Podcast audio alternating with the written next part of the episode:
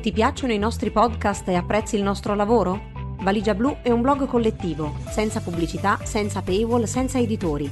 Puoi sostenere il nostro lavoro anche con una piccola donazione. Visita il sito valigiablu.it. Valigia Blu, basata sui fatti, aperta a tutti, sostenuta dai lettori.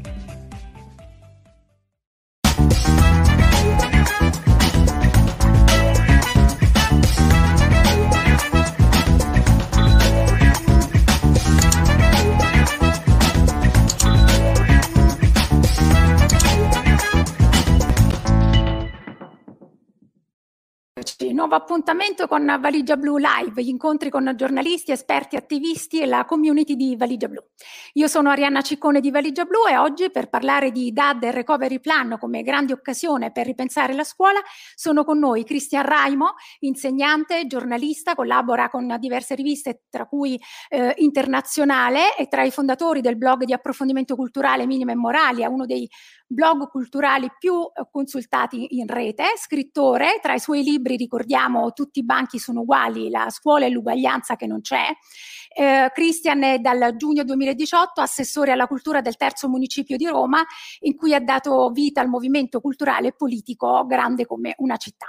Con noi ci sarà anche Elisabetta Tola, giornalista scientifica, voce di Radio 3, Scienza, che per Valigia Blu ha curato diversi appuntamenti e approfondimenti sulla scuola, soprattutto per quanto riguarda la digitalizzazione. Ci raggiungeranno poi nella seconda parte di questo appuntamento Tiziana Metitieri, neuropsicologa presso l'ospedale pediatrico Anna Meyer di Firenze, che per Valigia Blu ha curato tanti articoli sull'impatto psicologico e sociale sia delle tecnologie che della pandemia sugli studenti e sulle studentesse, soprattutto a causa dell'assenza appunto della scuola in presenza. E poi ci sarà Pietro Blu Giandonato, che è geologo, insegnante di scienze in un liceo pugliese, esperto di tecnologie educative e formatore di docenti. Benvenuto Cristian, benvenuta Elisabetta. Ciao. Ciao. Grazie per essere qui con noi. Io, come sapete dalla scaletta che vi ho mandato, comincerei con la Costituzione italiana. Cioè, cosa dice la Costituzione italiana rispetto al diritto all'istruzione? Se dalla regia riescono a mandarmi le due slide sull'articolo 3 e l'articolo 34, che poi, Cristian, è proprio l'inizio del tuo libro, il primo capitolo, tu parti proprio da questo. E dici, è vero che l'articolo 34 della Costituzione dice che la scuola è aperta a tutti, è obbligatoria per un po' di anni, ed è gratuita, e che capaci e meritevoli, anche se privi di mezzi, hanno diritto di raggiungere i gradi più alti degli studi. A questo poi fa eco l'articolo 3, dove sta scritto anche che il compito della Repubblica è rimuovere gli ostacoli di ordine economico e sociale che, limitando di fatto la libertà e l'uguaglianza ai cittadini, impediscono il pieno sviluppo della persona umana. Insomma, la scuola dovrebbe promuovere l'uguaglianza, e ti domandi, ma è proprio così? E io ti faccio la domanda: a cosa serve la scuola pubblica? E lo faccio perché vorrei inquadrare il discorso che faremo oggi proprio nell'ottica del dettato costituzionale e capire se noi questo dettato costituzionale lo stiamo assolvendo, rispettando, o ce ne stiamo allontanando. Intanto devo dire molte grazie per questo incontro, grazie Elisabetta, grazie a Valigia Blu, ai sostenitori di Valigia Blu, grazie alla cornice in cui questa chiacchiera avviene, perché poi appunto è una cornice di senso, di approfondimento, eccetera. Mi fa una domanda molto complessa e quindi io, per non prendermi un'ora e mezza di tempo per provare a inquadrarla, provo a dire due cose, due fuochi, poi magari le approfondiamo in seguito. Sì. Una cosa di cui si studia poco, che mi è capitato invece per fortuna di studiare recentemente, è il dibattito costituzionale sulla scuola. È molto molto interessante, e quindi se vuoi ci soffermiamo anche su questo, perché da lì, per quella che è un po' una mia tesi, derivano molte delle condizioni, e anche delle storture che si sono poi ripetute nella storia della scuola italiana. E quindi, se vuoi, ci soffermiamo un secondo anche su questa cosa qui. Rispetto alla domanda che invece mi fai su a noi che serve A che serve la scuola pubblica se noi riusciamo a rispettare il dettato costituzionale? Chiaramente, come hai visto bene, non ci sono degli articoli che dicono a che serve la scuola. Nel senso che l'articolo 33 e l'articolo 34, che sono quelli che di fatto sono dedicati alla scuola, all'università, alla ricerca, insomma, che sono dedicati all'educazione, sono articoli che in qualche modo non danno questa risposta. E questo appunto deriva anche da una discussione, da come è andata la discussione durante la Costituente. Ma c'è l'articolo 3 che ci dice una cosa ben precisa, quella parte che avete sottolineato in nero, cioè è compito della Repubblica Italiana rimuovere gli ostacoli di ordine economico e sociale che, limitando di fatto la libertà e l'uguaglianza dei cittadini, impediscono il pieno sviluppo della persona umana. Quando io, come dire, discuto insieme anche agli studenti o in altri contesti di insegnanti, di altre persone che si occupano di scuola, proprio di questo articolo qui, cerco di sottolineare due parole di questo articolo. La prima è una parola strana, che è però una parola molto scolastica, che è compito. Perché i costituenti hanno deciso di mettere compito lì? È compito della Repubblica.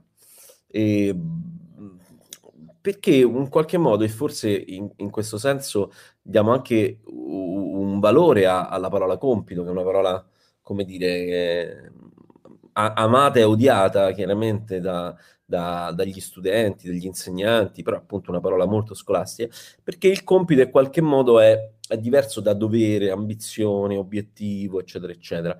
E compito prescrive una dimensione pragmatica, cioè qualcosa che viene assegnato e che si deve cominciare, che si deve portare avanti e che si deve portare a conclusione, che vada oppure non vada. Che condividiamo o che non condividiamo, è compito della Repubblica Italiana, cioè di chi? Tutti.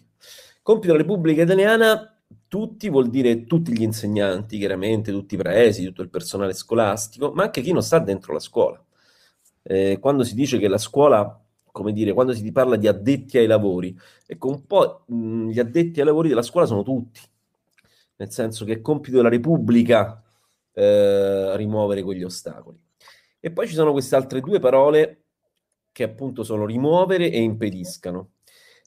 Anche qui rimuovere ha una dimensione molto materiale.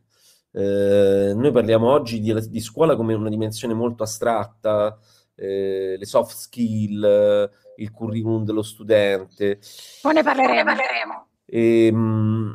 Mentre nell'articolo 3 c'è questa parola che è una parola molto materica, una dimensione molto materica, rimuovere gli ostacoli. E così io penso alla mia classe, alle mie classi presenti, passate. Io ho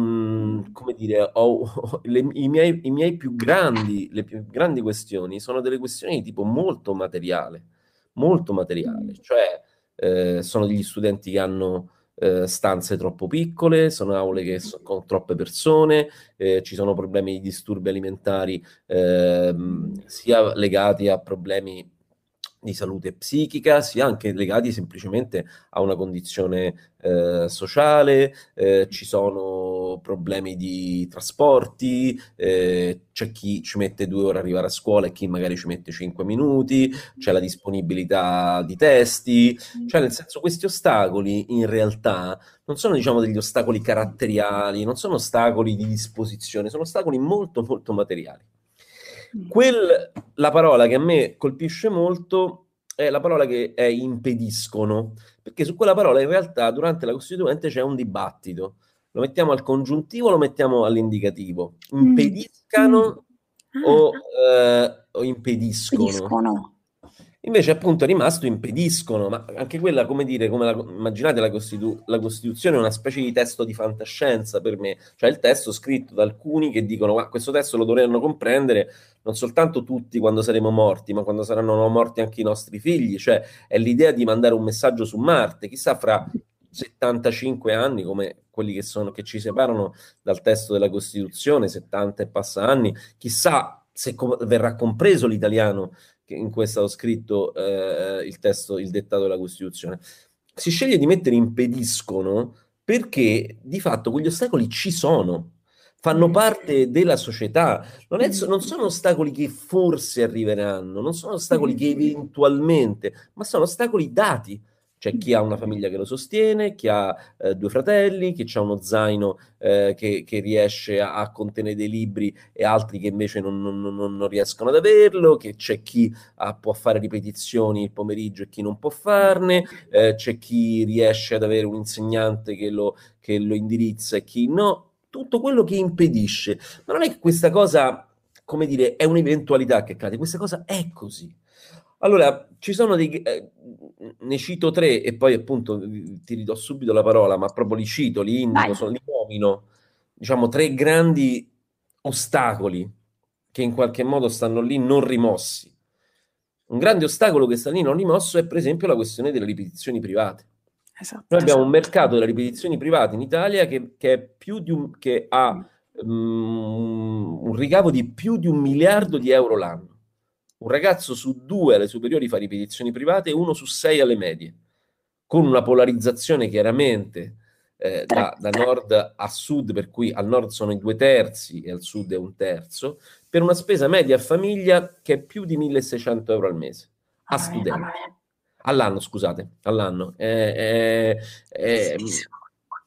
bene che media, capite bene che è un ostacolo gigantesco. Cioè, nel senso che se io mi dovessi occupare di scuola pubblica da ministro, direi, ok, questo è l'ostacolo.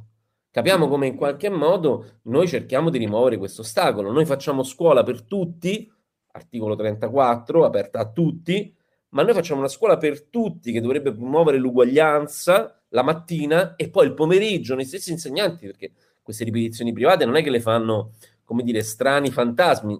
In molti casi sono insegnanti stessi che... della scuola pubblica. Della scuola pubblica, che chiaramente per cercare anche di arrotondare uno stipendio che è miserevole o perché credono per esempio al recupero, per tante ragioni che non sono semplicemente, come dire, negative, spesso sono anzi una forma di supplenza alle carenze della scuola pubblica, il pomeriggio fanno una scuola per alcuni e non per altri, cioè creano quelle disuguaglianze che la mattina cercano di compensare non riuscendoci. Dico queste e basta, poi le altre 2 no, le dico dopo, ma questo è, oppure le vogliamo dire così? No, dille tutte, elencale tutte, poi vediamo anche... Le nomino. Sì. Il consiglio orientativo di terza media, questa è un'altra cosa che, come dire, sta lì così ed è un ostacolo gigantesco. Immaginate che in terza media, all'inizio, a metà della terza media, a un certo punto ai genitori viene dato un consiglio orientativo per i propri figli. È un consiglio che in qualche modo dice, ma suo figlio è più portato per il classico, suo figlio forse non riesce tanto a studiare, forse è meglio un tecnico, eccetera, eccetera. Questo consiglio orientativo, appunto, ai dati che abbiamo, influisce tantissimo su quello che poi sarà il pieno sviluppo della persona umana di quel ragazzo, di quella ragazza, di quella ragazza. E, è una specie di stigma, nel senso che poi sappiamo tutti che la questione dell'orientamento è una questione importantissima e che molto spesso, incredibilmente spesso, noi abbiamo una riproduzione delle classi sociali e del classismo tra famiglie. Che questo che vuol dire? Che soltanto una piccolissima percentuale delle persone che sono al classico non hanno genitori che hanno fatto il classico, ma una piccolissima vuol dire 3-5%, poi andate in un classico qualunque, andate lì e dite quanti di voi hanno genitori che non hanno fatto il liceo? Quasi nessuno vi dirà che non hanno genitori che non hanno fatto il liceo. Quindi in qualche modo che cosa succede? Che si riproduce attraverso il consiglio formativo e orientativo della terza media un mondo in cui non è nemmeno il figlio del notaio a fare il notaio, il figlio dell'operaio a fare l'operaio, ma è il figlio del disoccupato a fare il disoccupato e il figlio di chi in qualche modo non ha a cuore quell'uguaglianza, non pensa che il suo compito fondamentale sia rimuovere gli ostacoli, a riprodurre quel dispositivo di disuguaglianza. E qui noi non ci rendiamo conto cosa vuol dire, per esempio, fare il liceo o fare un tecnico professionale in termini di uguaglianza.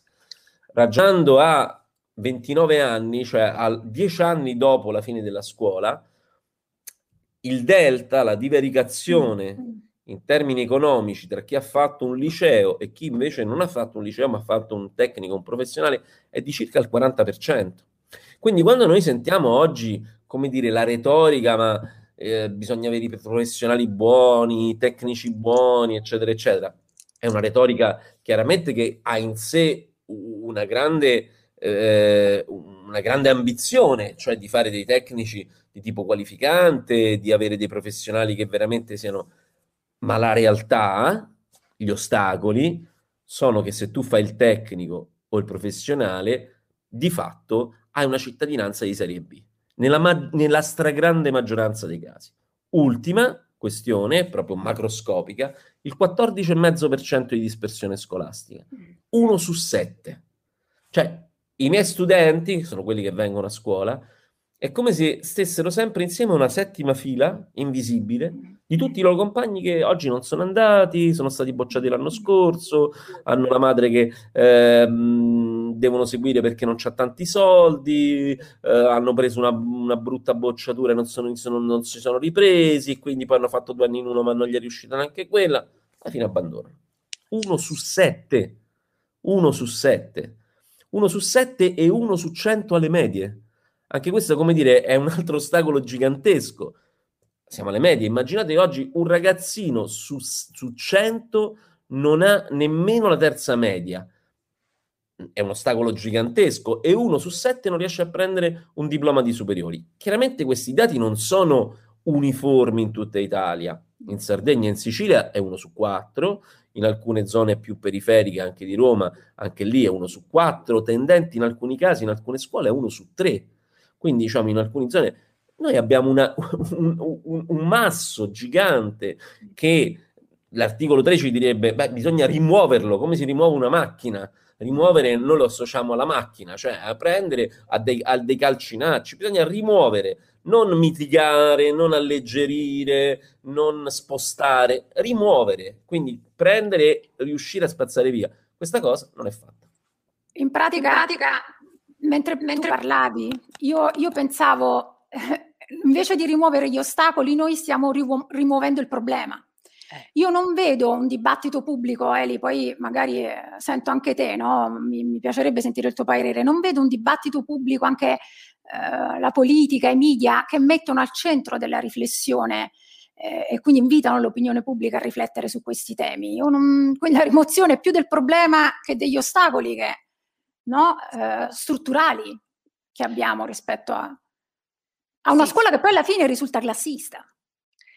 Esatto, diciamo che la questione centrale, secondo me, grazie Cristian per questa, come dire, introduzione veramente, che ovviamente è sconsolante, però è molto realistica, no? Nel senso, noi seguiamo da tempo appunto le questioni scolastiche, anche su Valigia Blu ne abbiamo parlato a più riprese.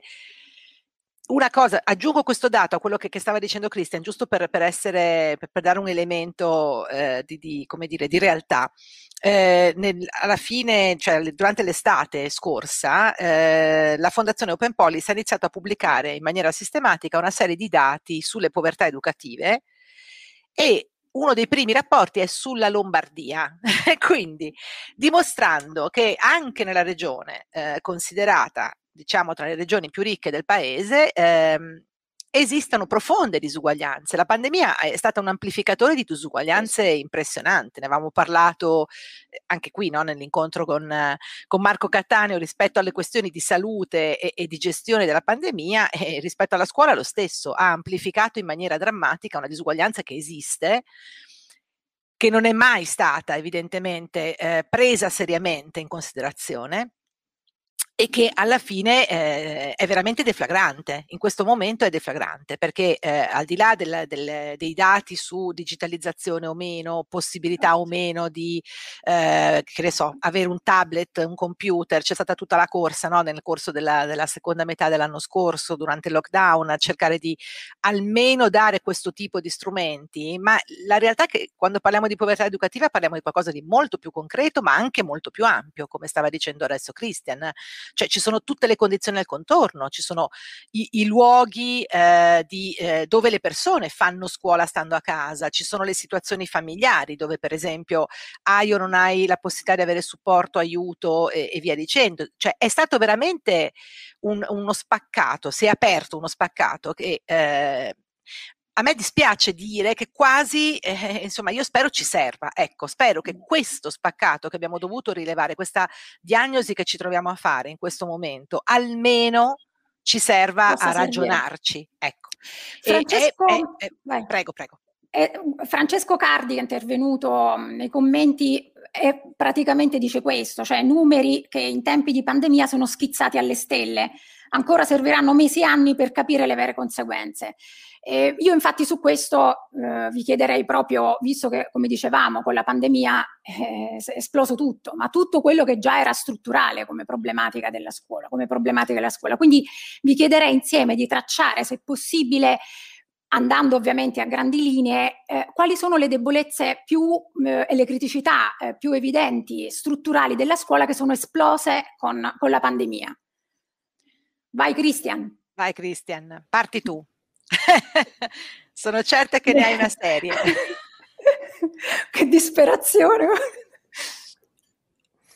No, perché appunto se voi insegnate i collegi docenti sapete che, come dire, poi arrivi alle 10 di sera allo stremo, quindi io non metto troppa carne al fuoco. Provo a dire una questione che è meno, come dire, è stata meno dibattuta e quindi magari può essere più interessante, ma anche una questione di contesto.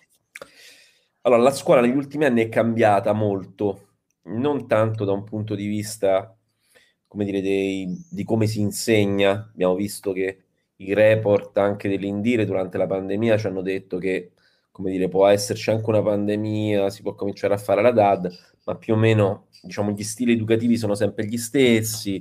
Gli insegnanti, i manuali sono più o meno simili a quelli che usavamo noi quando eravamo piccoli, che sono quelli che usavano i nostri genitori.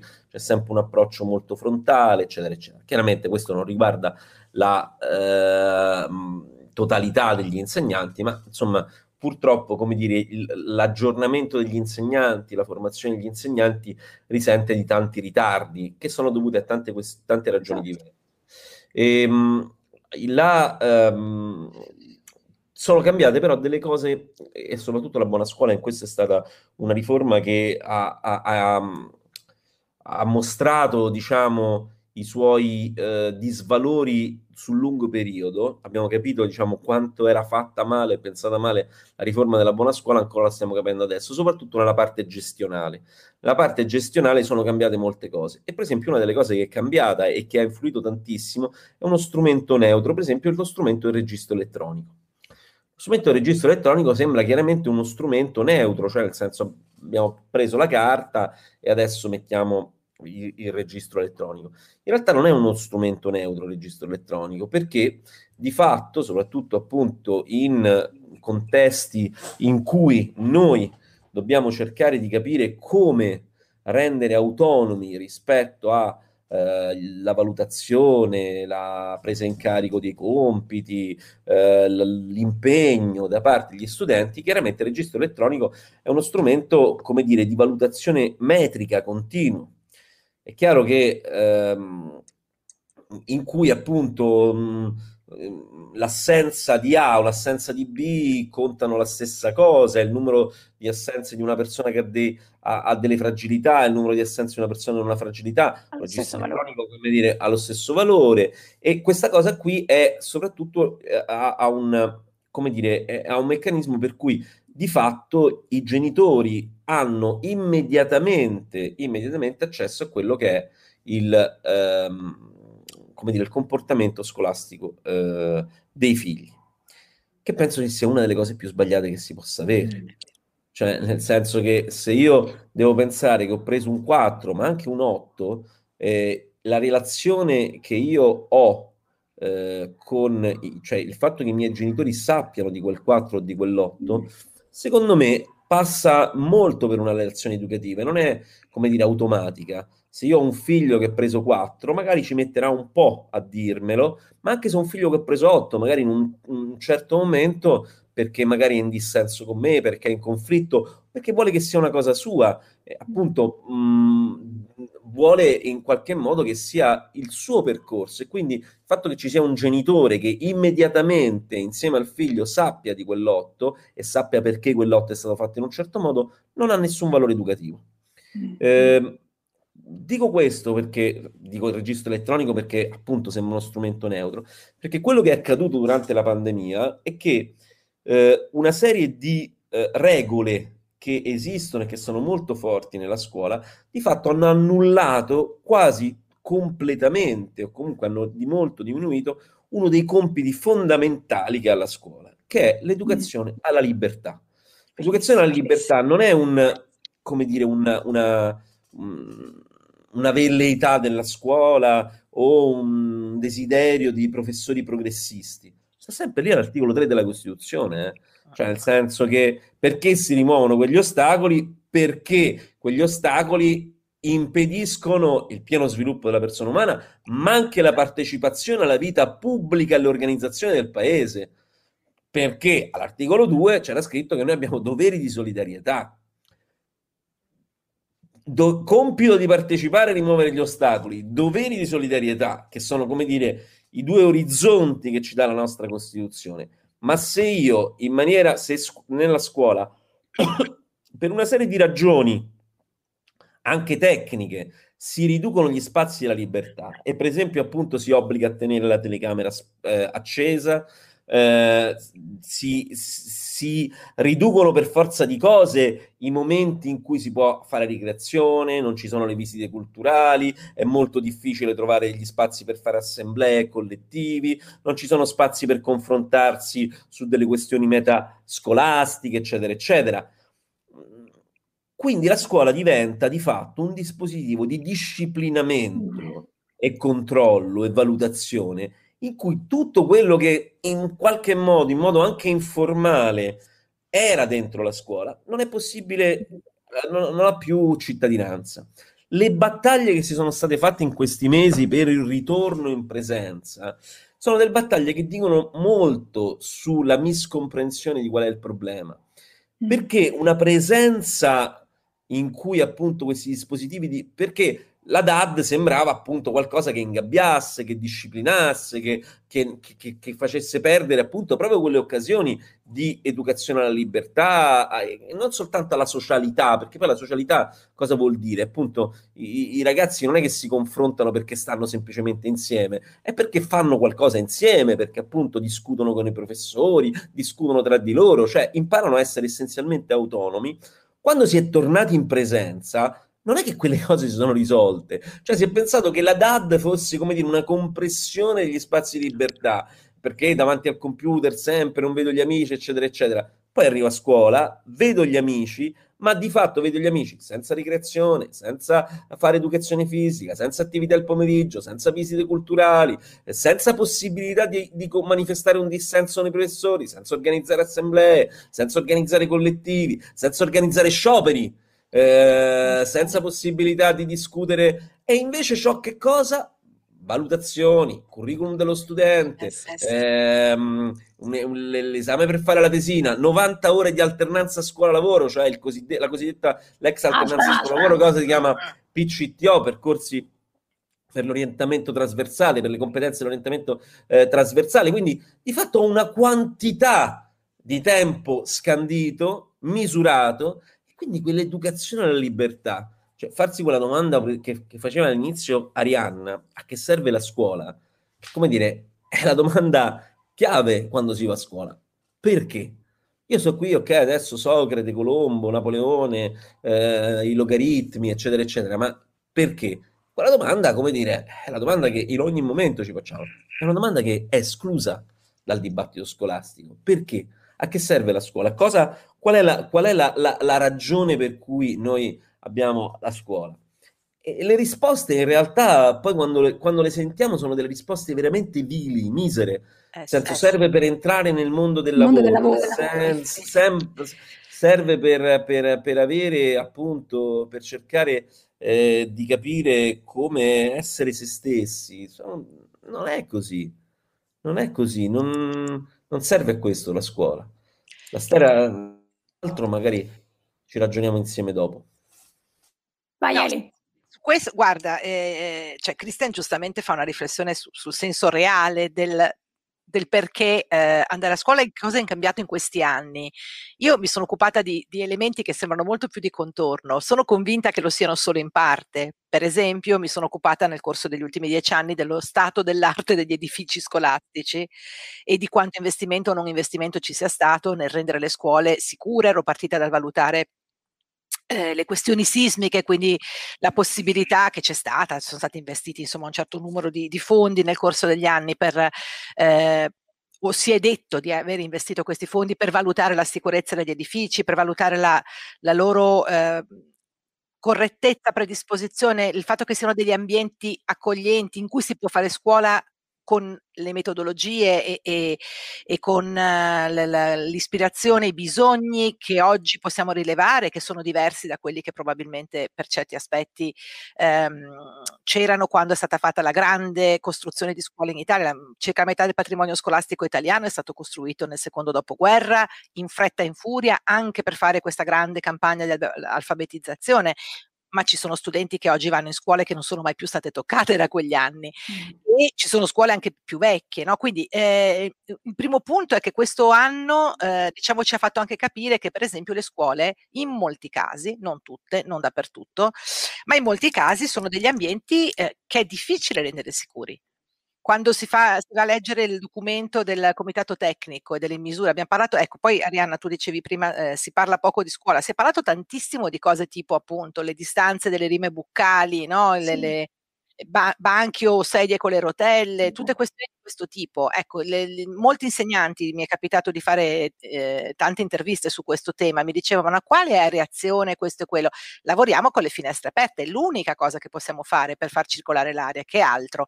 Quindi c'è tutto un tema, diciamo, di strutture, che torna nel famoso PNRR, perché si parla di nuovo di migliorare l'infrastruttura, di mettere in sicurezza.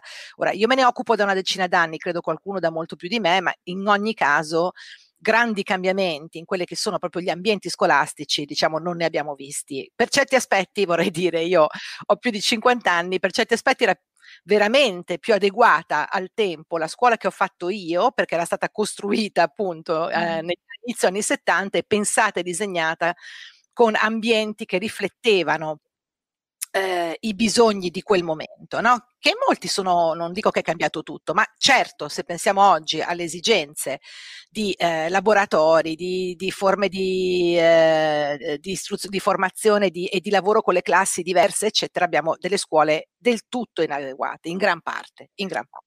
Che poi Eli, è quello di cui discutevamo prima del live, cioè che anche la questione edilizia scolastica diventa poi un messaggio che viene dato agli studenti e alle studentesse. Cioè, le condizioni, si entra in scuole, certo, che senso dai tu? No? È vero il discorso, io sono d'accordissimo con Cristian che il centro deve rimanere quello, no, di una scuola che aiuta, supporta, sostiene lo sviluppo della persona nella sua dimensione di libertà, nella sua persona individuale e collettiva e via dicendo. Certo, farlo all'interno di una scuola dove hai le crepe sui muri, hai le classi dove tra un banco e l'altro non c'è manco spazio, dove a volte è rotto il radiatore, parlo di tutti i casi documentati, perché ne ho raccolti tantissimi ovviamente, credo che Cristian ne abbia tonnellate, rotto il radiatore. Scuole così. Noi abbiamo il problema che nelle classi, appunto, fondamentalmente noi avremmo potuto fare una scuola anche in presenza quest'anno,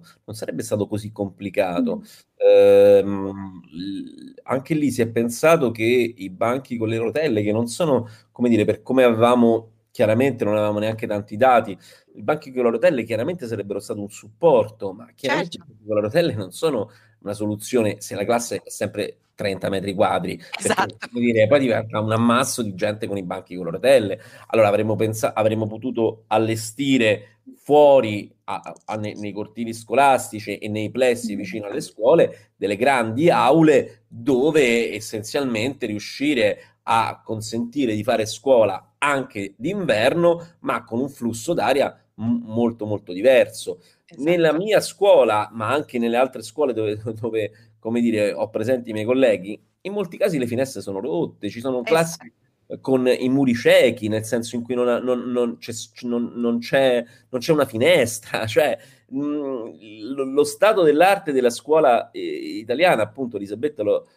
Elisa lo diceva bene, cioè nel senso che è disastroso da un punto di vista edilizio. Quando lei diceva che negli anni 70 le nostre scuole sembravano migliori, come dire, non è una nostalgia dei tempori atti, ma il PIL, la misura del PIL per istruzione e scuola nel 1971 era il 19,1%. È chiaro che chiaramente questo corrispondeva anche a una maggiore presenza di under 20, diciamo. Oggi è chiaramente la nostra società è una società molto più anziana, quindi è chiaro che i soldi che noi oggi diamo per i pensionati in proporzione agli anni 70 sono di più di quelli che allora davamo alla scuola, e questo in fondo un po' cambia, ma oggi siamo sul 7-8%.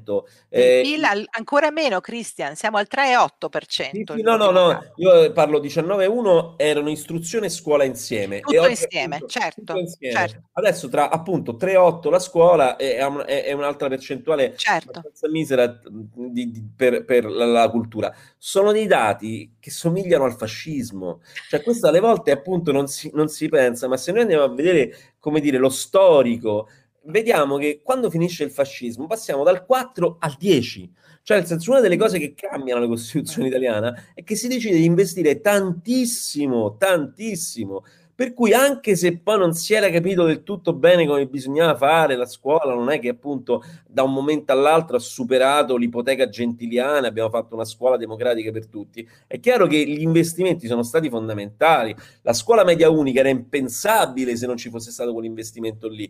Questo numero, questo storico è salito enormemente fino a metà degli anni 70 e poi è sceso abbastanza lievemente fino agli anni 80, arriviamo agli anni 90 a Berlusconi, boom, c'è un crollo, vediamo proprio che succede una cosa, e quella cosa lì, come dire, oggi io la vedo negli occhi dei miei studenti, che in qualche modo è come se avessero di fronte a loro come dire, una cosa che non sanno neanche bene loro che cos'è che gli manca.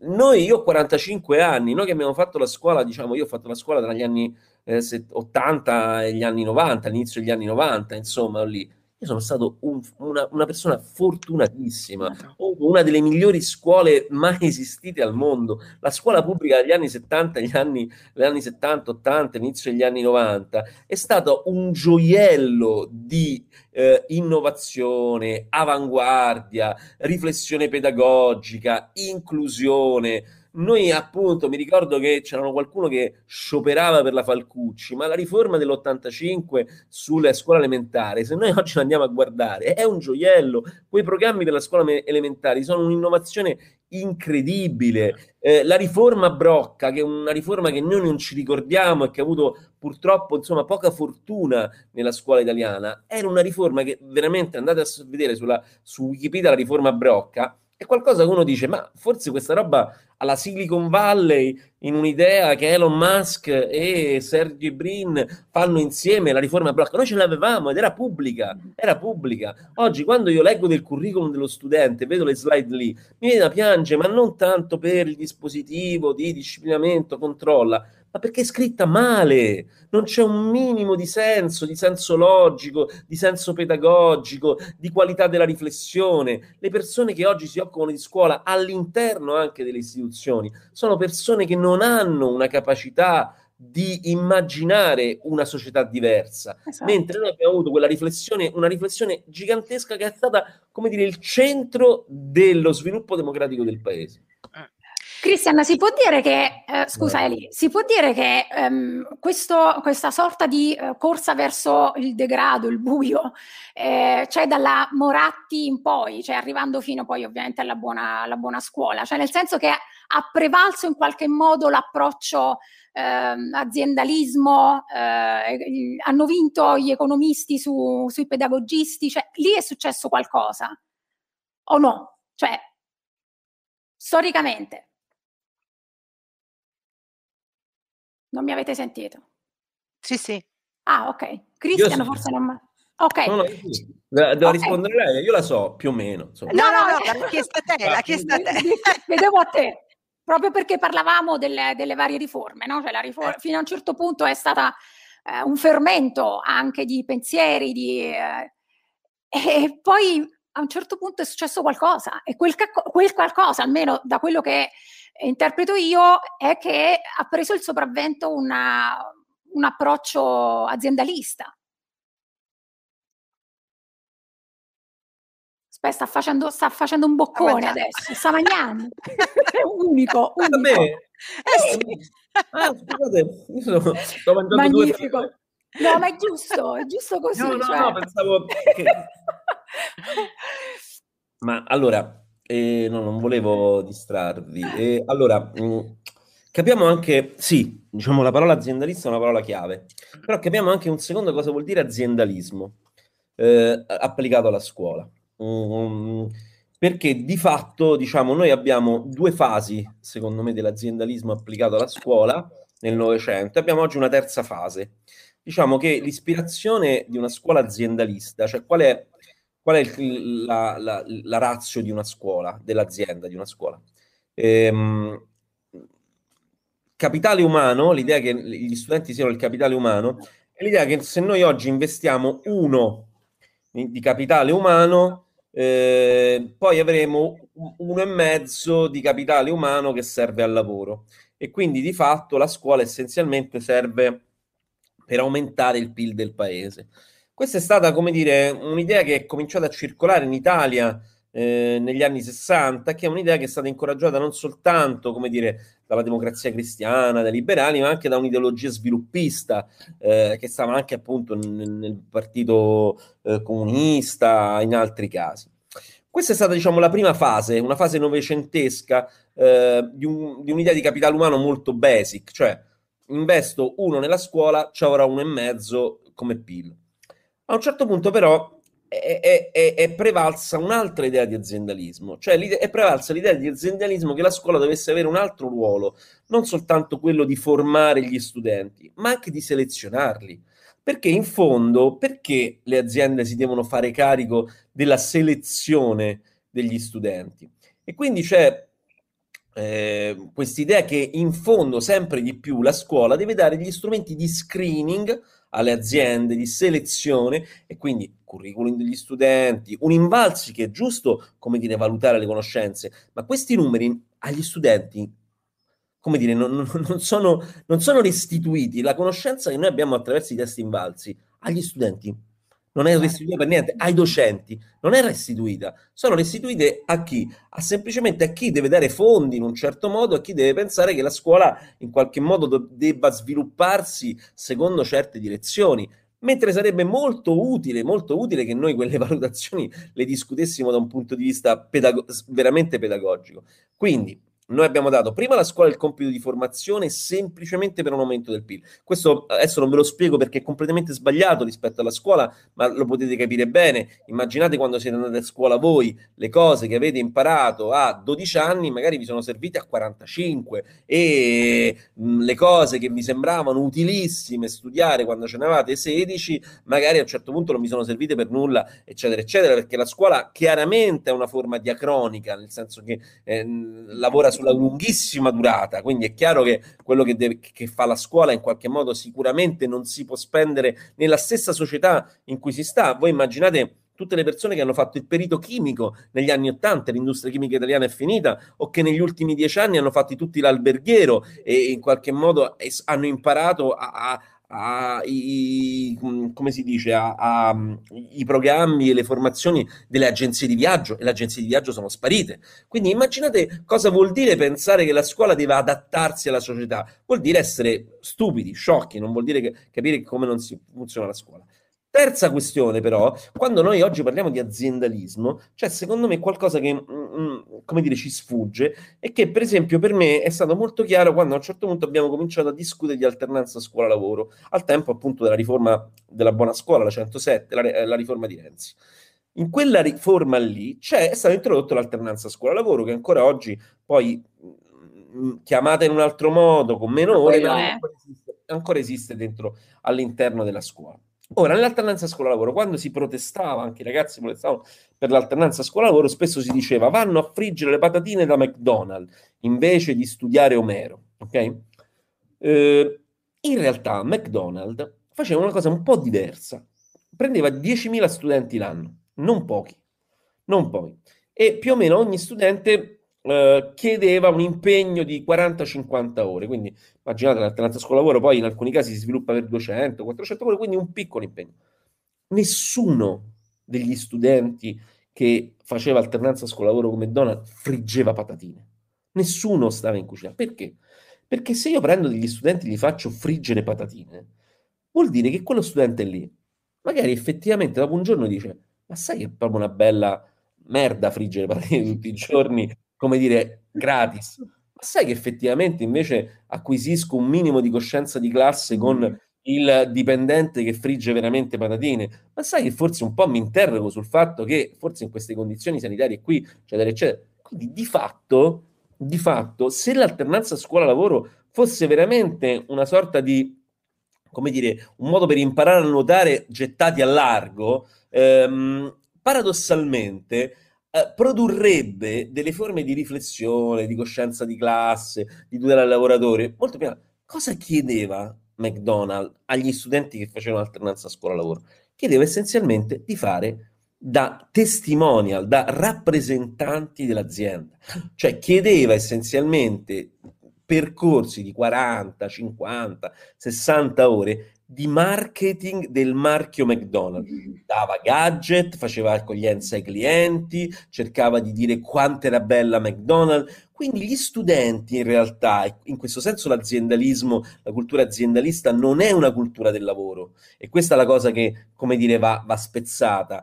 È una cultura del branding, è una cultura della pubblicità, perché la cultura del lavoro è un'altra cosa, e quindi gli studenti non apprendevano di fatto un lavoro, persino un lavoro, insomma, magari che non è il massimo della vita, di friggere patatine tutto il giorno e stare eccetera eccetera, che però è un lavoro dignitoso, e quindi io all'interno anche di quel lavoro posso imparare effettivamente la dignità del lavoro. No, chiedeva essenzialmente di fare pubblicità a un marchio, e quindi di imparare che cosa volessero essere i valori di McDonald's.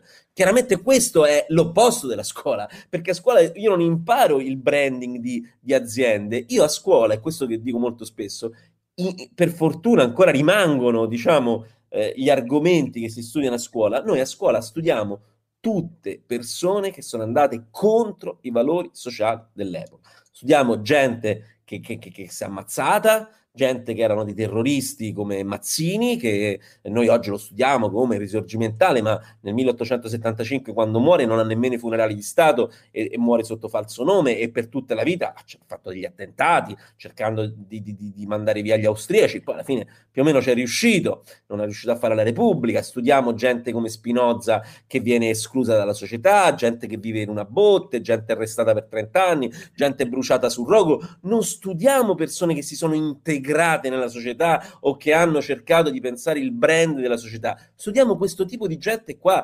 eretici, dissidenti, isolati, eccetera eccetera, e questi sono i modelli in cui abbiamo detto siamo la società. Se io penso a filosofia, che è la materia in cui io insegno, diciamo il primo filosofo, diciamo, che noi studiamo uno che viene condannato a morte per corruzione dei giovani e per impietà nel posto che sembra, come dire, il massimo della civiltà, cioè l'Atene di Pericle, l'Atene del V secolo. Io quindi do dei modelli educativi che sono in qualche modo dei modelli di antisociale. Cristian, tu nel tuo libro dici: io insegno i disadattati, mi sbaglio? I disadattati, esatto. Mentre, e questa cosa, Socrate, è chiaro che per me, come dire, diventa la chiave.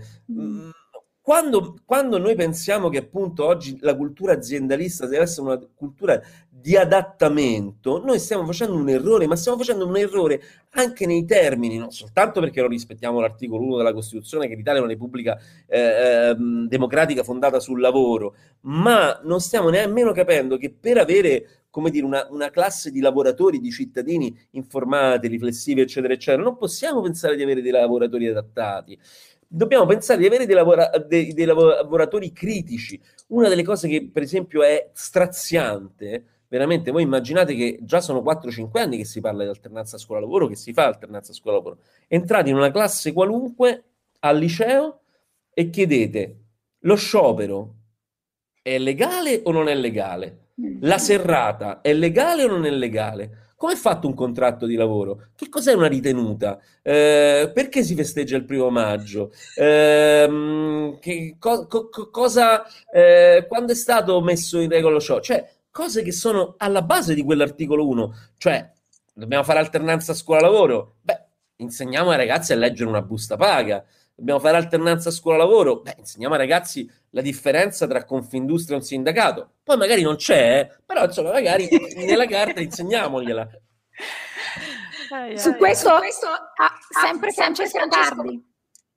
Sempre Francesco Cardi dice: l'alleanza scuola-lavoro è il male, almeno pensata così com'è, perché poi, come dici anche tu, no, Cristian, cioè, c'è un potenziale anche nell'alternanza scuola-lavoro, il punto è come si fa. Volevo anche riprendere il commento di Anna Lanzallotti sulla questione del curriculum, che praticamente viene inaugurato con questo esame di Stato, però ce lo portiamo dietro, credo, anche dalla buona scuola. In realtà era già previsto, l'hanno solo applicato adesso. Il curriculum dello studente sembra essere proprio uno strumento di selezione, mi sembra altamente discriminante. Non tutti i ragazzi hanno possibilità di formarsi al di fuori di un percorso strettamente scolastico. La questione del curriculum è veramente particolare, critica, nel senso che effettivamente anche qui chi può di più ovviamente presenterà una serie di esperienze che chi ha di meno non può presentare. È veramente qualcosa di disturbante, inquietante. Sempre io? No, Spirucchi, tu intanto magnate un po' di fragolini. Fragole con il limone, volevo che... No, io volevo, così adesso introduciamo la seconda parte, se siete d'accordo. Io vi chiederei, visto che tutti e due vi siete occupati di fare una specie di resoconto su come è andata la DAD, no? Questa esperienza di 1 anno e mezzo di DAD, avete fatto entrambi degli approfondimenti, Cristian su Slow News, Elisabetta su Valigia Blu. Io ti chiederei se riusciamo a fare proprio sinteticamente un quadro di che cosa è stata questa esperienza della didattica a distanza, aspetti negativi, aspetti positivi, è un punto di non ritorno, dove ci porterà, che... Sì, allora, credo che anche qui apriamo un altro filone, poi su questo mi interessa molto sentire quello che Cristian avrà da dire, perché ovviamente l'esperienza e il punto di vista suo è anche da dentro la scuola, non soltanto come osservatore o narratore della scuola come posso essere io, però... credo che abbia messo molto in luce questa esperienza un paio di cose. La prima, che ovviamente ha obbligato tutti a fare veramente un salto per cui non eravamo minimamente preparati. La scuola italiana non era preparata ad andare tutta digitale, non era previsto ovviamente. Arianna, torniamo sempre sulla capacità, diciamo così, di essere pronti, no? a degli eventi di portata così fuori scala, come la pandemia, abbiamo parlato. Non eravamo pronti al piano pandemico, che pure avremmo dovuto avere, non eravamo pronti da un punto di vista delle strutture sanitarie, non eravamo pronti senz'altro neanche dal punto di vista della digitalizzazione, non solo della scuola e del paese in generale, nel senso che l'Italia ha enormi problemi tuttora, per esempio di connettività, l'infrastruttura base. Abbiamo quasi metà del paese che non va velocemente, non è collegato in banda larga o ultra larga, quindi quando poi parliamo di problemi, diciamo, di fare per esempio una DAD, come ormai la chiamiamo, ore e ore, no? Tutte le mattine, ragionare dove si trova quella scuola, dove si trovano quei ragazzi, dove vivono, in che condizioni sono, che collegamenti hanno, è un elemento centrale. Dopodiché non eravamo pronti neanche dal punto di vista della formazione alla all'uso degli strumenti digitali nella scuola, e qui andiamo molto indietro nel tempo, perché in realtà la digitalizzazione è un processo che è iniziato ormai quasi 30 anni fa, o avrebbe dovuto iniziare quasi 30 anni fa, e perlomeno negli ultimi 15-20 anni, diciamo, in moltissimi altri settori della società ha avuto un avanzamento e la scuola è rimasta abbastanza impermeabile. Anche qui con grandissime differenze, il discorso della disuguaglianza torna sempre, perché l'abbiamo visto appunto facendo l'approfondimento per Valigia Blu, ci sono state nel corso degli anni una serie di nicchie sulle quali si è anche investito, perché erano scuole pilota, perché erano scuole che facevano parte delle avanguardie digitali e via dicendo. Spesso le stesse scuole hanno ottenuto anche finanziamenti a più riprese per testare modelli di didattica digitale integrata, cioè un diciamo dentro la scuola fare lezione in parte con l'uso degli strumenti e delle tecnologie digitali, in parte invece no. E andare in DAD totale è stata una cosa che ha spiazzato tutti. Dopodiché torna veramente a monte quello che diceva, cioè proprio scusate, al centro quello che diceva Cristian all'inizio, cioè anche questa esperienza di DAD, tutti abbiamo visto una grande polarizzazione a livello mediatico, poi ne parliamo insomma di questo, ma abbiamo visto una grande polarizzazione nel dire DAD sì o DAD no. Non vuol dire niente DAD sì o DAD no in realtà, perché il tema qui centrale è come vengono usate queste tecnologie, quali, e lì ci sarebbe da aprire un enorme capitolo sul fatto che per esempio tutta una serie di strumenti non fossero stati pensati e messi a punto nel tempo, ragionando su quelli più adatti alla scuola o su quelli disponibili o no, diciamo per l'uso digitale. Io ho visto cose, appunto, ho visto cose come molti di noi, ho visto cose nei primi tempi della DAD, nel passaggio, diciamo, durante il lockdown. Io abito a Bologna. Bologna è stata una delle prime città a entrare in lockdown stretto con le scuole chiuse, più o meno un paio di settimane prima di altre realtà italiane. Abbiamo visto studenti migrare su Discord, altri migrare su Twitch, tentativi di aprire chat di ogni sorta, perché alcune scuole, comprese quelle che conosco bene, diciamo per ragioni familiari e di vicinanza, non avevano nessuna forma di attrezzatura o di strumenti o di abitudine all'uso del digitale. C'erano ancora di molte di queste, parlo dal centro di Bologna, quindi non da una realtà particolarmente, diciamo, difficile, ecco, tutto sommato ben connessa, ma abbiamo avuto situazioni di scuole che per esempio avevano ancora una o due aule LIM, quindi, e per il resto niente nelle altre aule. Allora lì c'è stata la corsa e il focus sugli strumenti, che è un problema. Cioè è chiaro che se io ho dei ragazzini, pensiamo anche alla situazione assolutamente normale, non è che in tutte le famiglie esistono 4 o 5 computer, anzi abbiamo messo molto in luce alla fine dell'anno scolastico che la dotazione di computer pro capite è estremamente diversificata, e sono poche le famiglie in cui ogni singolo componente della famiglia ha un dispositivo con il quale stare collegato per delle ore. Quindi questo è un primo tema, e su quello si sono fatte le corse. Ma il tema più grave, secondo me, è invece la riflessione su come si può fare didattica digitale o come non si è fatta, e sul fatto che appunto in molti casi si è trasferito nel digitale un modo di fare scuola che riproduce tutta una serie di problematiche della scuola, diciamo così, meno coinvolgente, meno inclusiva. Ecco, qui Arianna faccio riferimento a un'ultima cosa, e dopo magari appunto sentiamo anche Cristian su questo tema. Quando io ho fatto le prime indagini sulle scuole digitali, parlo di 5-6 anni fa, proprio perché la legge della buona scuola che Cristian ha evocato millantava un'Italia già fortemente transizionata nel digitale, una scuola digitale che già esiste, così c'era nel Piano Nazionale Scuola Digitale del 2015 e nella legge della buona scuola che diciamo in qualche modo lo rafforza e lo rifinanzia. E in quel momento lì le scuole digitali, le cosiddette scuole 2.0, erano veramente un manipolo. Poche, perfino leggendo i numeri di questi piani era molto evidente, bastava fare le somme, parliamo di numeri minuscoli. Ecco, quando ho fatto quella prima inchiesta lì, ho visto delle situazioni molto particolari dove insegnanti si sono ingegnati, spesso anche proprio cercando di portare avanti una serie di sperimentazioni con le proprie aule e con le proprie classi, e in qualche caso mi hanno raccontato cose anche molto concrete, per esempio poter utilizzare determinati strumenti è abilitante per una serie di ragazzi che magari hanno una certa difficoltà linguistica. Non entro neanche nel discorso delle questioni dei vari DSA, che adesso ormai è diventato, diciamo, tutta una questione anche molto complessa, no? E su quello abbiamo sia Cristian sia poi anche Tiziana potranno dirci dell'altro. Però in generale avere il ragazzino che per esempio riesce a utilizzare il computer per leggere, in più scuole mi hanno fatto questa osservazione, lo rende più capace di stare assieme agli altri nella lettura rispetto al fatto di non poterlo fare. Un insegnante mi ha detto è come un paio di occhiali in fondo. E ti ricordi, Arianna, che quando abbiamo pubblicato il pezzo questo commento è arrivato anche proprio dai lettori di Valigia Blu. Qualcuno mi dice: io da bambino negli anni 70 venivo da una situazione dove non avevo gli occhiali, stavo in classe ore, non vedevo niente, mi chiedevo se fosse colpa mia. Ecco, allora, ho pensato a questo tipo di rapporto e di esempio.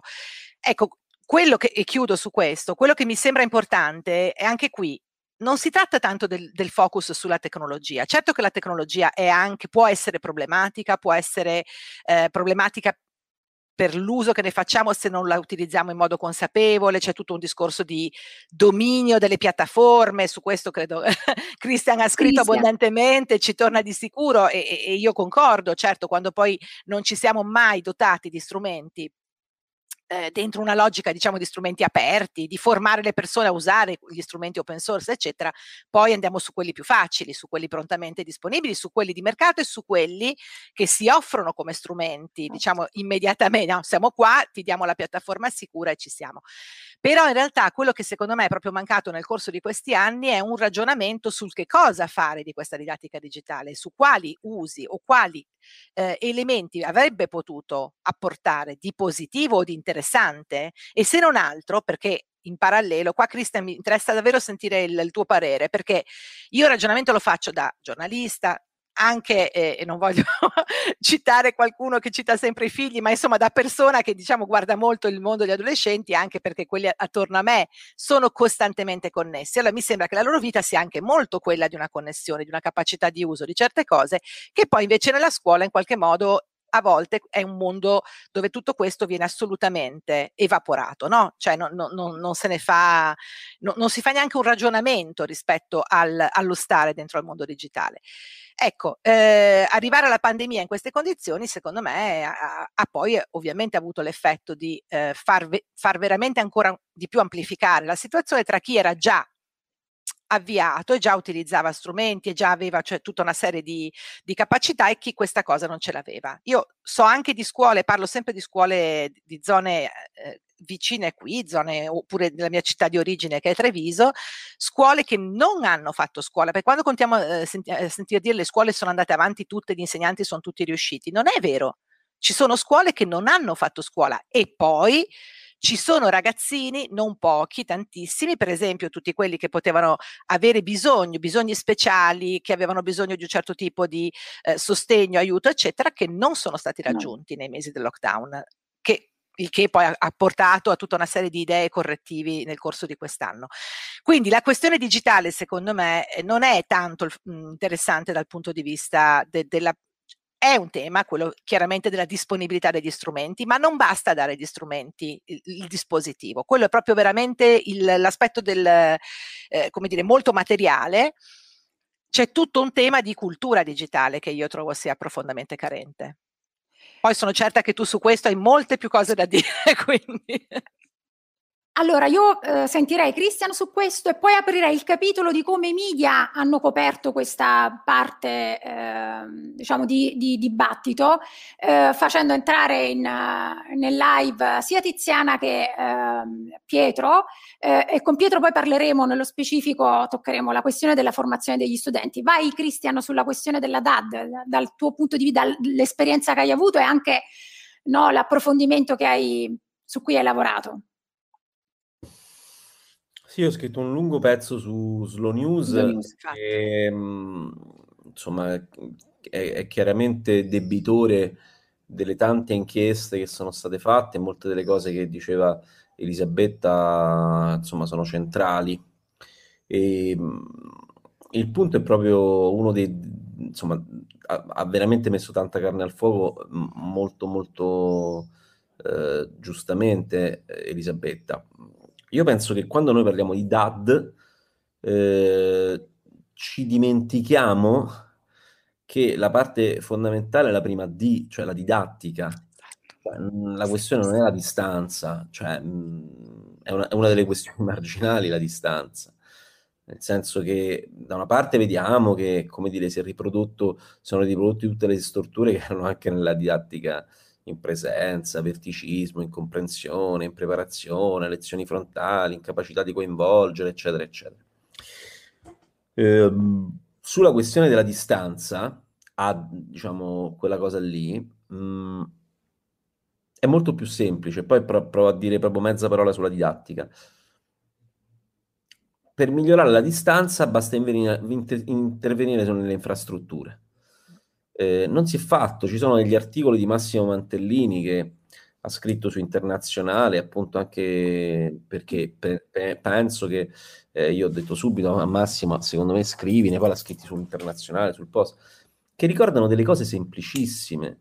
Negli stessi anni in cui si pensava alla buona scuola, il digitale, eccetera, eccetera, non si è riuscito a fare un accordo tra gli attori fondamentali che sono in questo campo, Team, Open Fiber, per mettere la banda larga nelle scuole.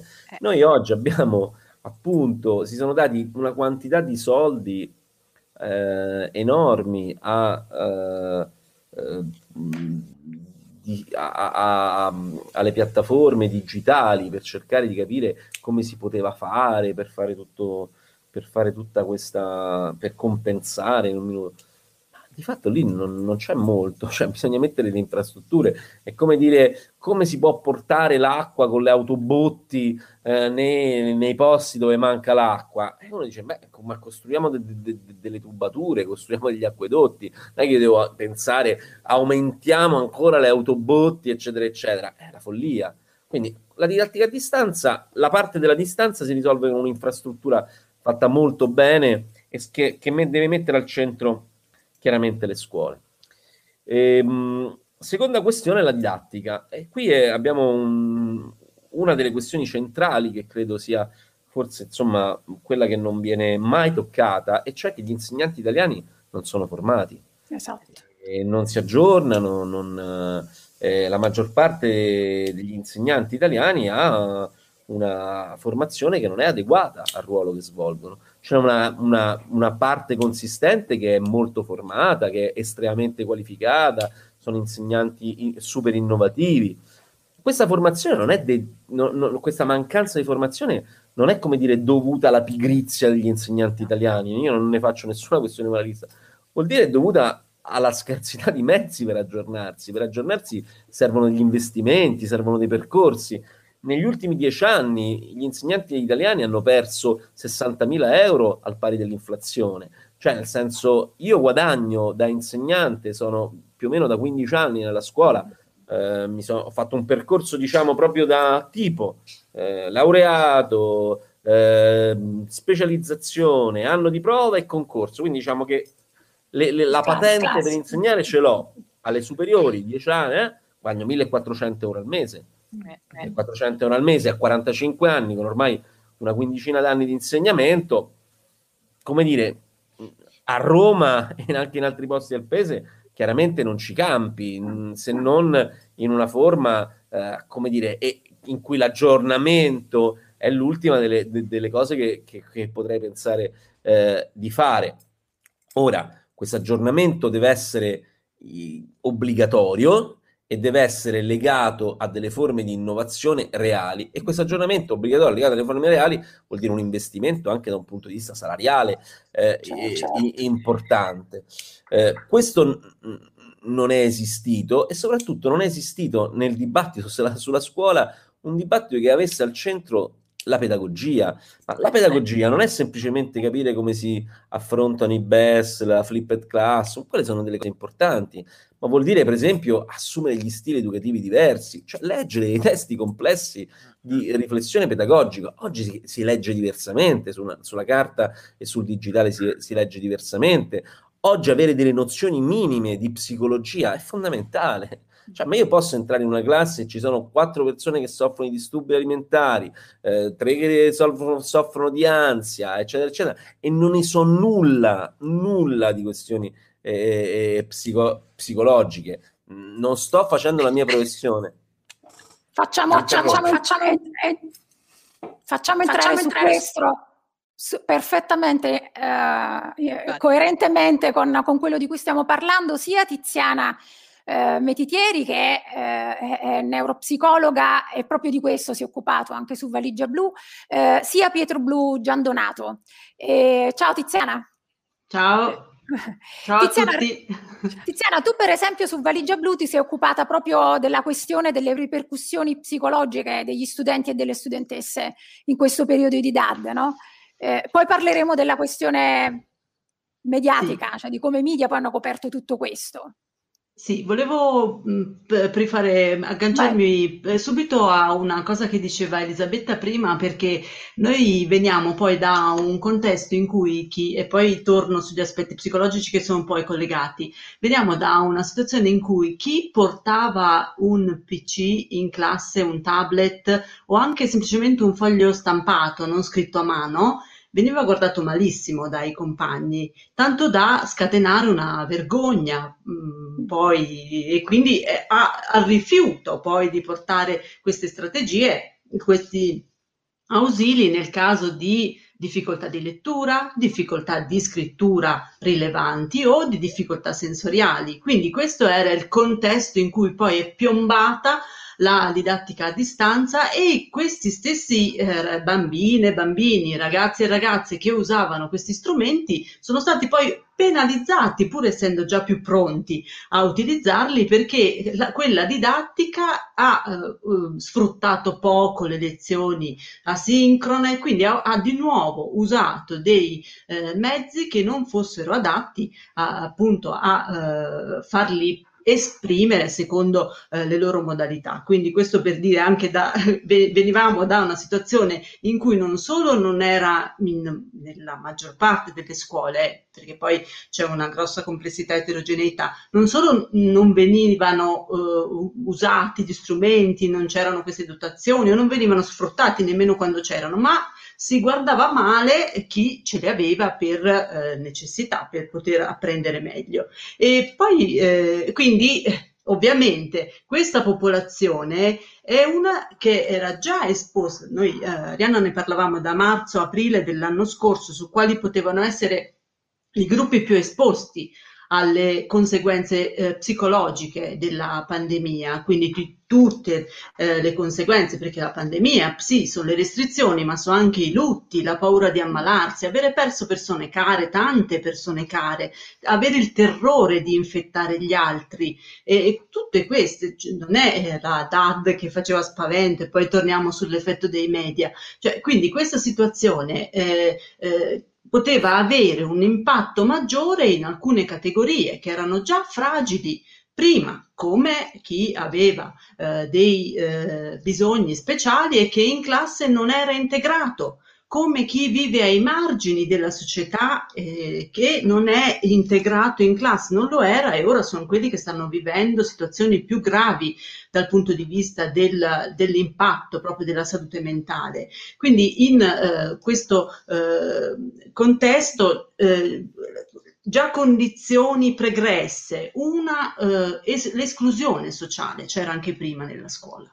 Ci sono appunto delle classi che non permettevano l'integrazione del figlio dell'immigrato, piuttosto che del bambino con una certa difficoltà, e sono quei campioni, insomma, quelle sottopopolazioni che stanno affrontando gli aspetti più gravi, oltre a chi ha subito effettivamente dei lutti. Quindi queste erano già delle categorie sotto osservazione, sono rimaste sotto osservazione senza che nessuno abbia fatto niente, nemmeno quando c'è stato poi il rientro a scuola a settembre, ecco, qualche cosa che avrebbe potuto ascoltare portare a un passaggio transitorio prima della ripresa della didattica, proprio questo ascolto non c'è stato e quindi poi abbiamo assistito nel corso dei mesi all'esplosione, perché poi, come mi ricollego a quello che diceva Raimo, appunto il fatto di che la scuola non sia in grado di ascoltare, che i docenti non siano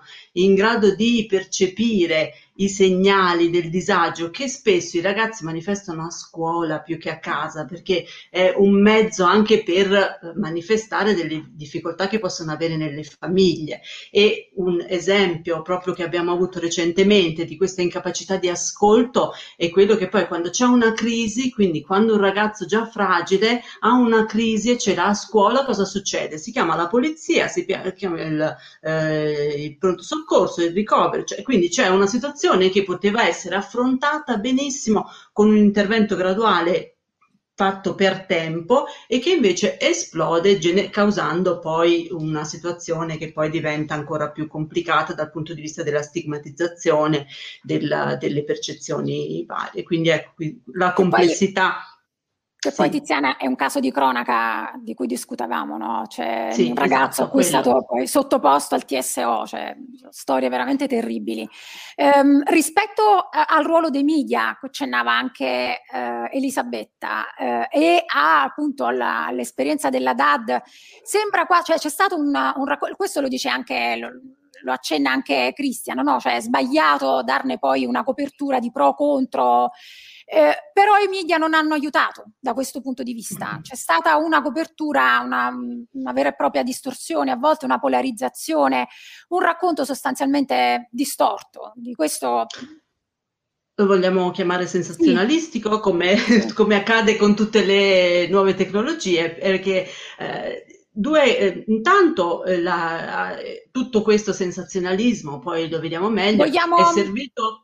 Vogliamo far vedere intanto? Aspetterei un minutino, vai, perché vai. Questo è servito a spostare l'attenzione, perché appunto da tutti i problemi che abbiamo visto elencati finora, ecco, di quelli che non si è letto sui media generalisti, insomma, e non si è letto nemmeno che cosa sia effettivamente la DAD, che ancora è in corso, è ancora in atto, per cui a spostare intanto l'attenzione su problemi strutturali e quindi sul fatto che in alcuni casi ancora non ci sia proprio la DAD e che alcuni non stiano ancora andando a scuola di fatto. Quindi questo è stato il primo aspetto. L'altro aspetto è quello di dare l'illusione che togliendo la DAD tutto ritorna risolto, si risolvono tutti i problemi e tutta la socialità riprende, e come abbiamo visto già prima questo non è. E poi sono gli aspetti invece più davvero problematici. Uno è che ripropone quel meccanismo che abbiamo visto con la Valigia Blu appunto ne parliamo da qualche anno, lo stesso meccanismo applicato a cellulari, social, videogiochi, questo paventare dei danni psicologici addirittura, adesso sì possiamo andare avanti con le slide, paventare dei danni psicologici importantissimi e addirittura dei danni cerebrali, ma proprio con dei danni di neuroni specifici, neuroni specchio. Sono molto affezionata a come siano diventati pop questi neuroni che sono entrati nelle credenze popolari e quindi si sono molto distaccati poi dal loro ruolo, e quindi ci sono alcuni esperti che proprio dicono come che appunto danni neuronali irreversibili e gravi, cioè come un neurochirurgo è la DAD, che va proprio ad agire su quell'area del cervello dove l'area motoria in cui si trova, cioè pensate che effettivamente è una tecnologia evoluta. Quindi quel meccanismo che veniva usato fino al giorno prima delle chiusure del 2020 per i videogiochi, i cellulari, i social, è stato applicato direttamente alla didattica a distanza, quindi l'impatto devastante sui ragazzi. E questo poi ha il meccanismo, poi ci ritorno sulla circolarità di questo meccanismo. L'altra cosa molto grave secondo me è che ha diffuso il messaggio che sia accettabile per gli adolescenti, per i più giovani, farsi del male. Dato il contesto che noi stiamo vivendo, quindi è accettabile che ci si faccia del male. E non è così. Non è così, perché ogni vita ha un valore per una comunità, ogni sofferenza può trovare ascolto e deve trovare ascolto nella comunità. Si parlava anche di solidarietà prima, e senza ascolto invece abbiamo visto che cosa può succedere. E è davvero importante il fatto che si diffonda questa presentazione, questa percezione che sia plausibile, che i problemi si risolvano, che una strategia di risoluzione dei problemi sia una condotta autolesiva.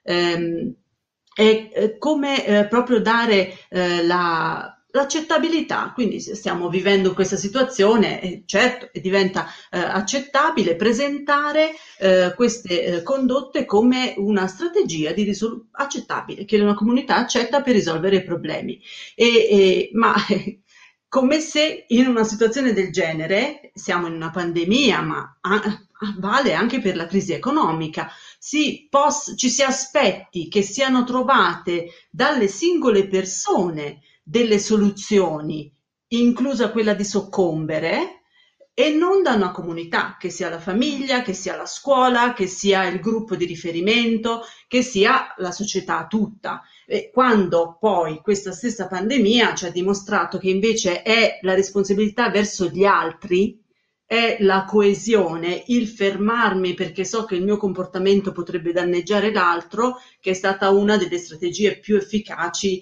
nel frenare la trasmissione del virus. E qui vediamo ancora questo collegamento tra la DAD e questa associazione diretta con ansia, depressione, e poi questa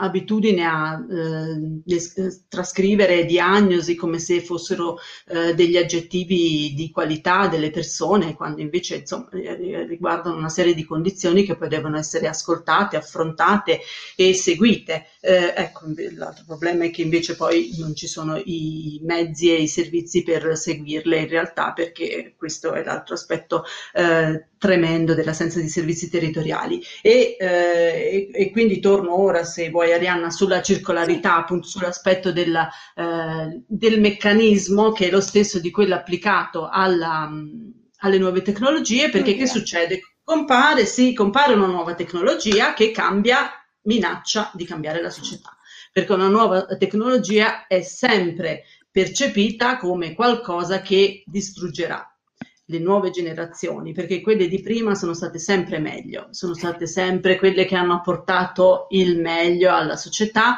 e hanno vissuto in condizioni splendide. Questo è dovuto sia anche a un difetto di memoria, perché non ci ricordiamo le robe brutte che facevamo, il Walkman, tutte quelle cose che pure era vissuto come qualcosa che ci avrebbe devastati, e siamo ancora qua, insomma.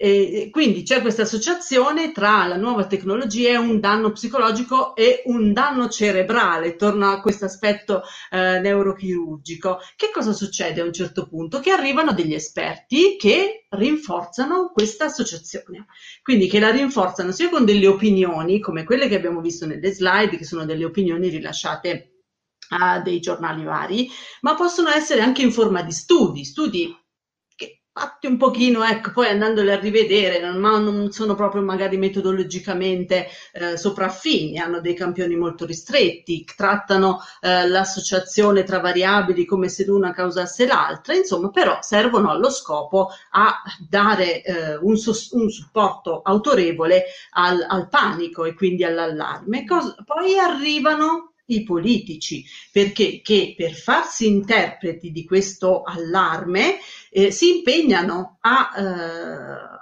volerlo risolvere, e di solito l'impegno è quello di regolare togliendo dei diritti alle persone. Quindi limitare l'uso, limitare l'età, ultimamente è ritornata questa cosa di uso dei cellulari, limitare l'accesso ai social, limitare questo.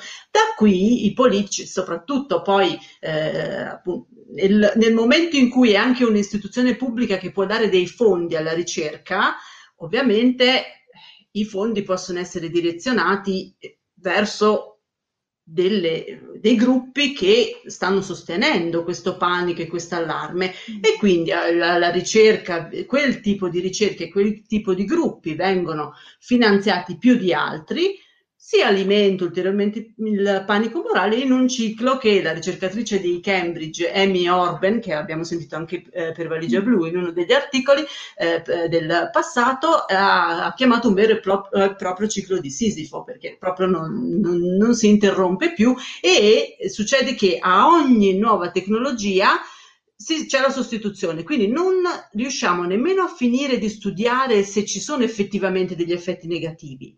Quelli che sono dimostrati sono per lo più inaffidabili, però non riusciamo nemmeno a studiarli bene se ci sono, che è già arrivata una nuova tecnologia e è ripartito il cerchio.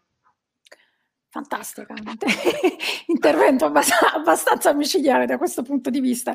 Io ho una domanda per voi da Alessandro Senato, non so se appare come Facebook user, perché non ha dato l'autorizzazione al...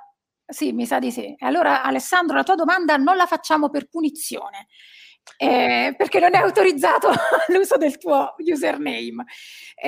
No, però scherzo. Lui dice, praticamente chiede questo. Qui si scatena Cristian, secondo me. Oggi non potrebbe essere il caso di affiancare a una preparazione scientifico-letteraria anche una preparazione di natura relazionale. Penso a quelle che si chiamano soft skills. Empatia, team building, gestione dei conflitti, problem solving, leadership. La mia impressione è che lo sviluppo tecnologico non ci renderà una società migliore se non riusciremo prima a padroneggiare le relazioni, dalle più piccole che chiamiamo amici e aziende fino alle relazioni più grandi che chiamiamo politica. Chi vuole rispondere? Io mezza cosa la dico. Vai. Lo vedo pronto così ai blocchi di partenza. Vai Cristian.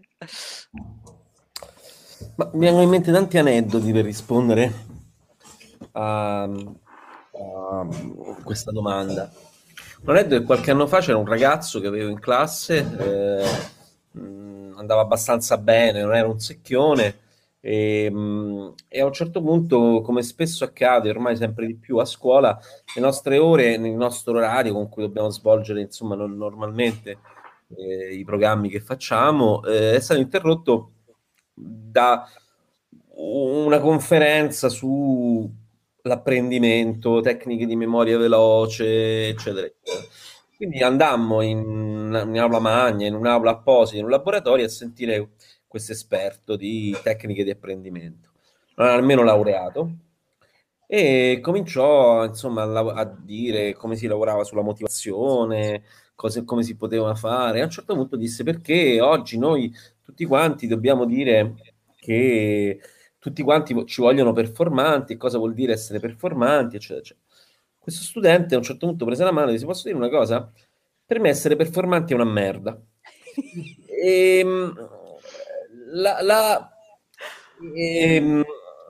Chiaramente appunto insomma crea un minimo di conflitto, e io dissi: ok, partiamo da questa cosa, perché a un certo punto, come dire, quello che sta dicendo lui non è soltanto una provocazione, ma anche se fosse stata una provocazione sarebbe stato meglio, cioè cercava fondamentalmente di fare quello che si fa a scuola, e cioè di argomentare rispetto a cose che si danno per scontate. La scuola è un luogo dove si insegna ad argomentare per una ragione che provo a dire veramente in maniera molto molto sintetica. In quella lezione lì, in quell'incontro lì, poi dissi: va benissimo parlare di mnemotecnia, di performazione, ma perché bisogna essere più performanti? E questo ragazzo a un certo punto cominciò a imbastire delle cose in maniera molto molto goffa, nel senso che aveva delle soluzioni ma non aveva i problemi. Allora chiaramente questo sembrò completamente per questo sembrò completamente poco autorevole per i ragazzi. Poi a un certo punto cominciamo a dire: ma la mnemotecnica, figuriamoci, una tecnica importante, ma chi è che ha inventato la mnemotecnica? Dov'è che si studia la mnemotecnica? Quali sono i filosofi? Perché è stata... perché può essere utilizzata come utilmente le tecniche di memoria? Ora, noi a scuola abbiamo già all'interno delle materie, nelle discipline che noi studiamo a scuola, abbiamo già il terreno di confronto in cui ragionare sulle relazioni, la costruzione del gruppo, abbiamo il meglio del meglio che c'è, cioè nel senso le materie sono veramente il campo di confronto di questo tipo di riflessione. Quando parliamo di soft skill, parliamo di una filosofia di quarto livello, mentre noi potremmo abbeverarci, come dire, a chi ci ha insegnato a capire che cosa sono le relazioni da Platone in poi. Io domani ho assegnato ai miei studenti una riflessione sull'amicizia a partire da quello che dice Aristotele, che fa una delle più importanti riflessioni sull'amicizia. Ora, noi vogliamo prendere, diciamo, del cibo di qualità o vogliamo prendere dello junk food al grande mercato della conoscenza? Perché dico questa cosa qui? Perché di fatto, se noi vogliamo pensare veramente che a noi ci serve una società che è più collaborativa, che, per usare delle parole orrificanti, è più resiliente, è più empatica, altre parole che per me non vogliono dire quasi niente, ma mettiamo anche che noi vogliamo fare questo, vogliamo imparare a essere così, come dire, perché ci adattiamo, perché ci addestriamo o perché capiamo le ragioni di quei valori, persino di valori che per me non vogliono dire niente, come la resilienza o l'empatia, così astratti, ma mettiamo che vogliamo quei valori lì, beh, dobbiamo capire le ragioni per cui imparano la politica. Soprattutto dobbiamo capire che la scuola ha al centro una relazione che è diversa da tutte le relazioni che esistono in questo momento. Cioè, la relazione della scuola, al contrario di tutte le altre relazioni, la relazione educativa, ha come scopo la fine della relazione. Cioè, mentre noi abbiamo, se siamo una relazione professionale, la vogliamo migliorare, la vogliamo cercare di capire, eccetera, eccetera. Ma il nostro scopo è che la relazione continui in un modo o nell'altro, si evolve. Se siamo in una relazione sentimentale, amicale, parentale, si evolverà, ma quella relazione ha come scopo che continui. Quando noi diciamo c'è una relazione che è andata male, vuol dire che effettivamente non era lo scopo della relazione, che non siamo stati capaci di nutrire quella relazione. Lo scopo della relazione educativa è che io, dopo che ho fatto l'esame con quello studente di maturità o della terza media, è finito l'anno, eccetera, non ci vediamo più. Io, se sono rimasto, come dire, nella testa, nel cuore, per un motivo o nell'altro di quello studente, se lui è rimasto dentro di me, è per le cose che ci siamo detti e poi basta. Ognuno va per conto suo. Ora, immaginare che invece noi dobbiamo pensare che la relazione educativa serva in qualche modo a creare delle relazioni che in qualche modo siano adattate, ci siano una capacità di adattiva rispetto al mondo che sta fuori, vuol dire non avere idea di come funzionano le relazioni educative, non aver letto nulla di tutta la riflessione pedagogica da Platone in poi, e questo è chiaramente uno sbaglio gigantesco. Allora io voglio che gli insegnanti prendano e abbiano obbligatori 100 testi tra pedagogia, psicologia, scienze umane, aggiornati, perché non è possibile che ci scambiamo tra di noi dei testi aggiornati, eccetera, eccetera, e questa cosa sia, come dire, lasciata all'arbitrio, alla buona volontà.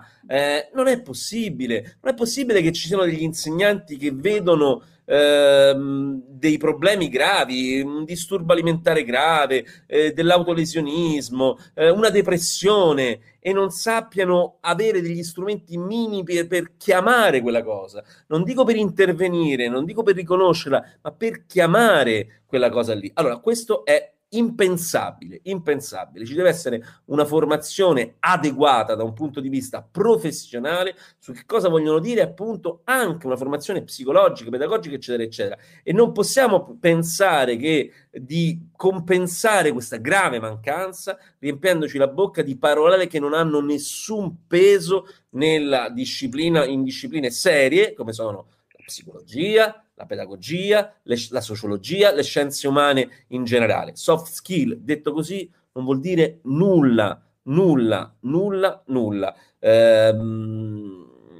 Io quando guardo appunto le persone che venivano, io ho avuto varie volte, ogni tanto arrivava qualcuno a scuola a insegnarci le soft skill in classe, quindi veniva lì perché ragazzi era una persona che era una disadattata sociale, cioè nel senso c'era questa, ogni tanto mi capita veramente dentro la scuola, ma molte volte, di avere a che fare con dei appunto, come con quello che ho detto prima, delle persone che cercano di intervenire nella scuola in un contesto come se arrivassero da Marte, e chiaramente non attraverso l'esempio, non attraverso la riflessione, dicono noi ragazzi dobbiamo fare le soft skill, ma che cosa voglio dire quella cosa lì in un contesto in cui tu non conosci neanche i nomi dei ragazzi? Allora, cosa vuol... qui nei commenti è scattata la ola, Cioè, qui abbiamo commenti bravissimo, c'è una ola digitale grande, ci sono le bimbe di Cristian Raimo, dopo le bimbe di Conte. Allora, abbiamo toccato il tasto della formazione dei docenti, degli insegnanti. Io direi che possiamo far entrare Pietro Blu Giandonato, che si occupa proprio di questo, cioè della formazione dei docenti. Eccolo Pietro. Ciao Pietro. Buonasera a tutti. Ciao. Rispetto a quello che è stato detto sulla formazione dei docenti, poi ti ho visto anche intervenire nei commenti e interagire con altre persone, che la tua testimonianza, la tua esperienza, cosa ci dici tu? Allora, io sì, sono un formatore, ma prima di tutto sono un docente, quindi il mio lavoro principale è quello di insegnante, insegno scienze naturali e poi faccio anche il formatore, insomma. Per i docenti di ogni ordine e grado, come si dice abitualmente. La questione della formazione è estremamente scottante, effettivamente è un problema che è più un problema, è visto più come un problema dai docenti che non come un'opportunità. Voglio però fare una chiosa, prima di parlare di formazione, sulle tecnologie, cosiddette tecnologie educative, che sembra veramente un bruttissimo modo di dire, però... di fatto sono questo, insomma, le cosiddette tecnologie applicate alla didattica. Sono uno strumento e come strumento vanno guardate, non sono certo la bacchetta magica che consente a un docente di diventare migliore da un momento all'altro, assolutamente no. Una delle cose delle quali parlo all'inizio dei corsi è proprio questo, cioè un docente non deve aspettarsi di diventare magicamente migliore semplicemente perché ha seguito un corso, assolutamente no. Le tecnologie sono come un quaderno, una penna, come un libro cartaceo, sono uno strumento e nelle mani della persona che utilizza lo strumento poi. Questo può essere buono o cattivo, può essere utile o inutile. E qui arriviamo alla formazione, quindi. La formazione, ripeto, è vista dai docenti come un obbligo, come un'imposizione. Questo forse è l'errore principale, il peccato iniziale che noi possiamo commettere come docenti. Per come la vedo io, non è un obbligo, è un'opportunità. Io stesso ho la necessità di aggiornarmi continuamente, non solo per quanto riguarda la disciplina che insegno, ma anche il modo di insegnarla. Quindi non c'entra solo la tecnologia, c'entra anche la pedagogia, è vero, assolutamente. Io sono un insegnante vecchio stile, nel senso che sono nato, sono diventato insegnante facendo un concorso, quindi di fatto la pedagogia l'ho imparata insegnando ed è stata una gran fatica all'inizio dei primi anni, mi è costata moltissimo, però è stata scuola anche quella. E perciò, ecco, per me, per come la vedo io, la formazione deve essere un'opportunità per un insegnante, perché un buon insegnante... lo deve fare continuamente, deve fare ricerca, deve informarsi, deve rivedere continuamente il modo di insegnare, perché un insegnante che fa questo mestiere alla stessa maniera tutti gli anni... Però Pietro, quello che ti chiedo io è, ma i docenti oggi sono messi in queste condizioni? In che senso? Se cioè nel senso ci sono le condizioni... Beh sì, cioè nel senso che... Anche... Sì, a mio modo di vedere sì, a mio modo di vedere sì. Però non è quello, la criticità che evidenziava Cristian prima sulla questione diciamo così, degli stipendi bassi e anche la questione di una forma, di un percorso formativo che viene risucchiato in qualche modo anche da tutto un altro tipo di compiti che hanno i docenti, no? Con le valutazioni. Vero, la parte burocratica, vero, eccetera. Vero, assolutamente sì. È chiaro che formarsi è un ulteriore carico di lavoro per un insegnante, ok? Però ecco, qui torno sull'opportunità. Io personalmente ritengo fondamentale informarmi e aggiornarmi, ecco, poi non voglio parlare di me assolutamente, però credo che oggi ci sia una buona offerta formativa per tutti i docenti, un'offerta formativa che non grava economicamente sul docente, per come la vedo io, e ora ne parlo. Sicuramente è un aggravio in termini di tempo, è ovvio che un insegnante che deve anche aggiornarsi deve trovare il tempo, oltre che le ore di docenza la mattina, anche quelle di preparazione alla docenza, quindi preparare la lezione, preparare le verifiche, guardare le verifiche, eccetera, eccetera. Assolutamente sì. Però ecco, un insegnante oggi, a mio modo di vedere, ha la possibilità di poter scegliere su cosa formarsi. Questo perché i canali formativi oggi che ha a disposizione un docente sono sia quelli, diciamo, pubblici, no? Statali, se vogliamo dir così, cioè i corsi organizzati a livello territoriale dalle scuole per conto del ministero, i cosiddetti ambiti territoriali, no? Ci sono scuole polo che organizzano la formazione per i docenti di quell'ambito territoriale, anche raccogliendo le istanze formative da parte dei docenti. Cioè ogni anno passa un questionario, sicuramente farraginoso, noiosissimo da fare, però è uno strumento con il quale le scuole polo raccolgono le esigenze formative dei docenti. Dall'altro lato abbiamo anche una notevole offerta formativa non istituzionale, ma fatta per esempio dalle case editrici, da altri soggetti, anche diciamo privati, ma con, diciamo, con una impostazione onlus, se vogliamo dir così, che danno un'offerta formativa abbastanza buona, non solo dal punto di vista tecnologico, anche pedagogico. Paradossalmente è ancora più complicato poter scegliere oggi, secondo me, un percorso formativo che non sia una perdita di tempo, questo sì, perché io parlo anche con i miei colleghi, io stesso faccio corsi di formazione, attenzione, che se sono formatore non seguo corsi di formazione, anzi ne seguo parecchi, tutti gratuiti tra l'altro, ce ne sono anche a pagamento, ma molti sono gratuiti e sono ottime opportunità, anche di confronto se vogliamo, perché si creano delle piccole comunità di docenti. Quando i docenti si iscrivono a un corso, spesso gli organizzatori spingono molto sul costruire la comunità, una comunità di sperimentazione, il confronto è veramente bello, cioè si creano dei rapporti molto molto positivi da questo punto di vista. Quindi sono veramente un'opportunità che, se il docente rifiuta a priori, ecco, se ne priva dal mio punto di vista. Ed è un peccato, è assolutamente un peccato. E riguardo poi il capitalizzare questa formazione che il docente fa, questo è un altro grosso problema, perché io lo vedo con i docenti che seguono i miei corsi, no? Io cerco di adattare moltissimo i miei corsi di formazione ai docenti e alle docenti che avrò di fronte, ed è un lavoro che faccio prima. Io non arrivo in aula una volta, adesso davanti allo schermo, non sapendo assolutamente nulla di chi avrò di fronte. Io chiedo sempre chi avrò di fronte a me e quali sono già le loro esigenze. Io non posso fare un corso di formazione, anche un webinar di 2 ore, senza sapere con chi avrò a che fare, quali sono le esigenze che hanno queste persone qui. Ecco perché ho bisogno di raccogliere queste informazioni prima, affinché io possa dare loro un supporto e come dire, anche lì creare una comunità per quel tempo che durerà ovviamente il corso di formazione, che sia piacevole e positiva non solo per loro, ma anche per me. Vi dico solo questo, io ho fatto corsi di formazione, insegnano superiori, però ho fatto corsi di formazione anche per insegnanti di scuola dell'infanzia. Non avete idea di quanto io abbia imparato facendo formazione con queste insegnanti.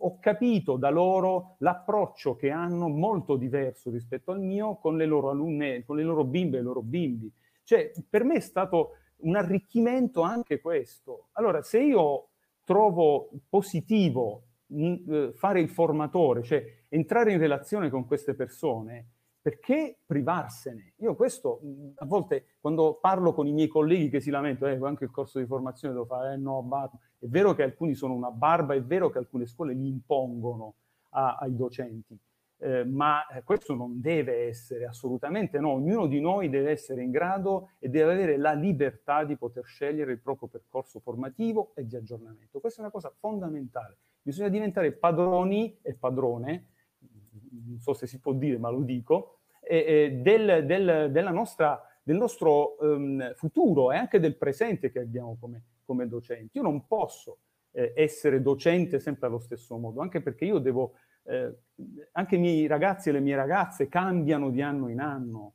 E questi 2 anni di DAD hanno aumentato ancora di più in maniera esponenziale questi cambiamenti. Sono cambiati i rapporti. Quando torneremo, io oggi mi chiedo, quando tornerò a settembre in classe, come saranno le cose? Io oggi nella mia scuola purtroppo la grandissima parte delle ragazze e dei ragazzi hanno scelto di rimanere a casa, però sto andando comunque a scuola perché ho 6 studenti in totale, in 2 classi, e fare lezione in quella maniera, in maniera mista e poi a didattica a distanza, sicuramente destabilizza, ma diventa anche una sorta di modo per ricalibrarsi continuamente. Ecco, deve essere, io le vedo tutte come opportunità queste. Poi è chiaro che uno, se si è stanco, se non ce la fa più perché c'è un sacco di problemi a casa, che ne so, ha bisogno di tempo per rilassarsi un attimo, per staccare un po', è chiaro che i problemi ci sono, ma sono problemi che abbiamo tutti quanti.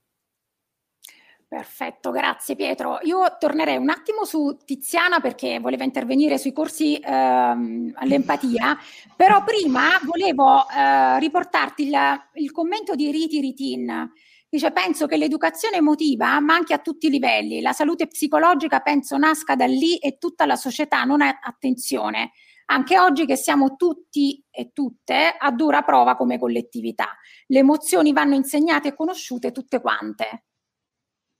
Grazie per questo commento. Sì, volevo collegarmi all'aspetto dei corsi di empatia, che sono solo uno dei tanti corsi che vengono proposti agli insegnanti, a volte proprio da quei colleghi magari che fanno parte di quel ciclo che vedevamo prima, di esperti che pensano di cavalcare, insomma, il fenomeno del momento. Perché se andiamo a vedere i corsi di empatia, a che cosa servirebbero? E intanto l'empatia la si prova per chi è simile a noi, non per chi non è simile a noi, quindi non è che ci fa diventare per esempio meno razzisti.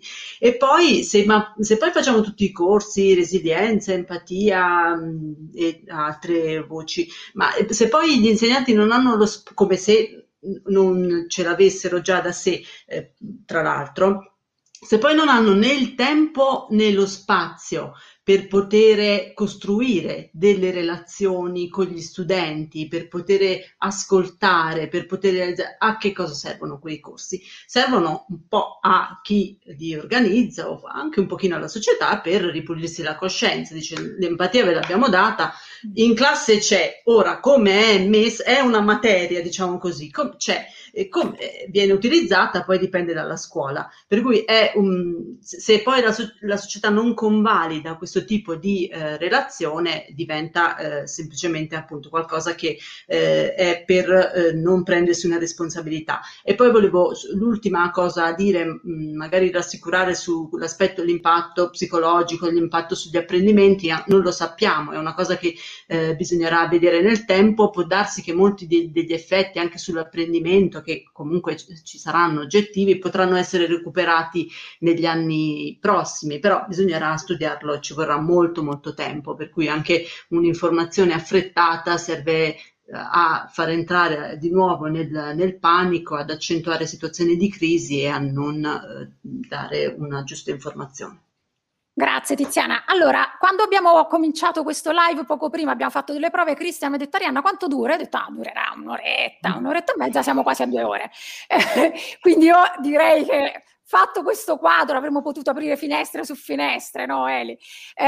Siamo necessariamente obbligatoriamente in chiusura, e chiuderei, fatto il quadro che visto il quadro che è emerso da tutti i vostri interventi, con un commento, e lo chiederei a Cristian, poi ovviamente anche a te Eli, su questo benedettissimo recovery plan, cioè rispetto a tutto quello che è emerso in questa discussione. Gli investimenti che ci sono, a disposizione saranno enormi. A questi, tra l'altro, che vedete sulla schermata, saranno aggiunti anche altri 3, credo, quindi in totale sono 33,8 se non di più.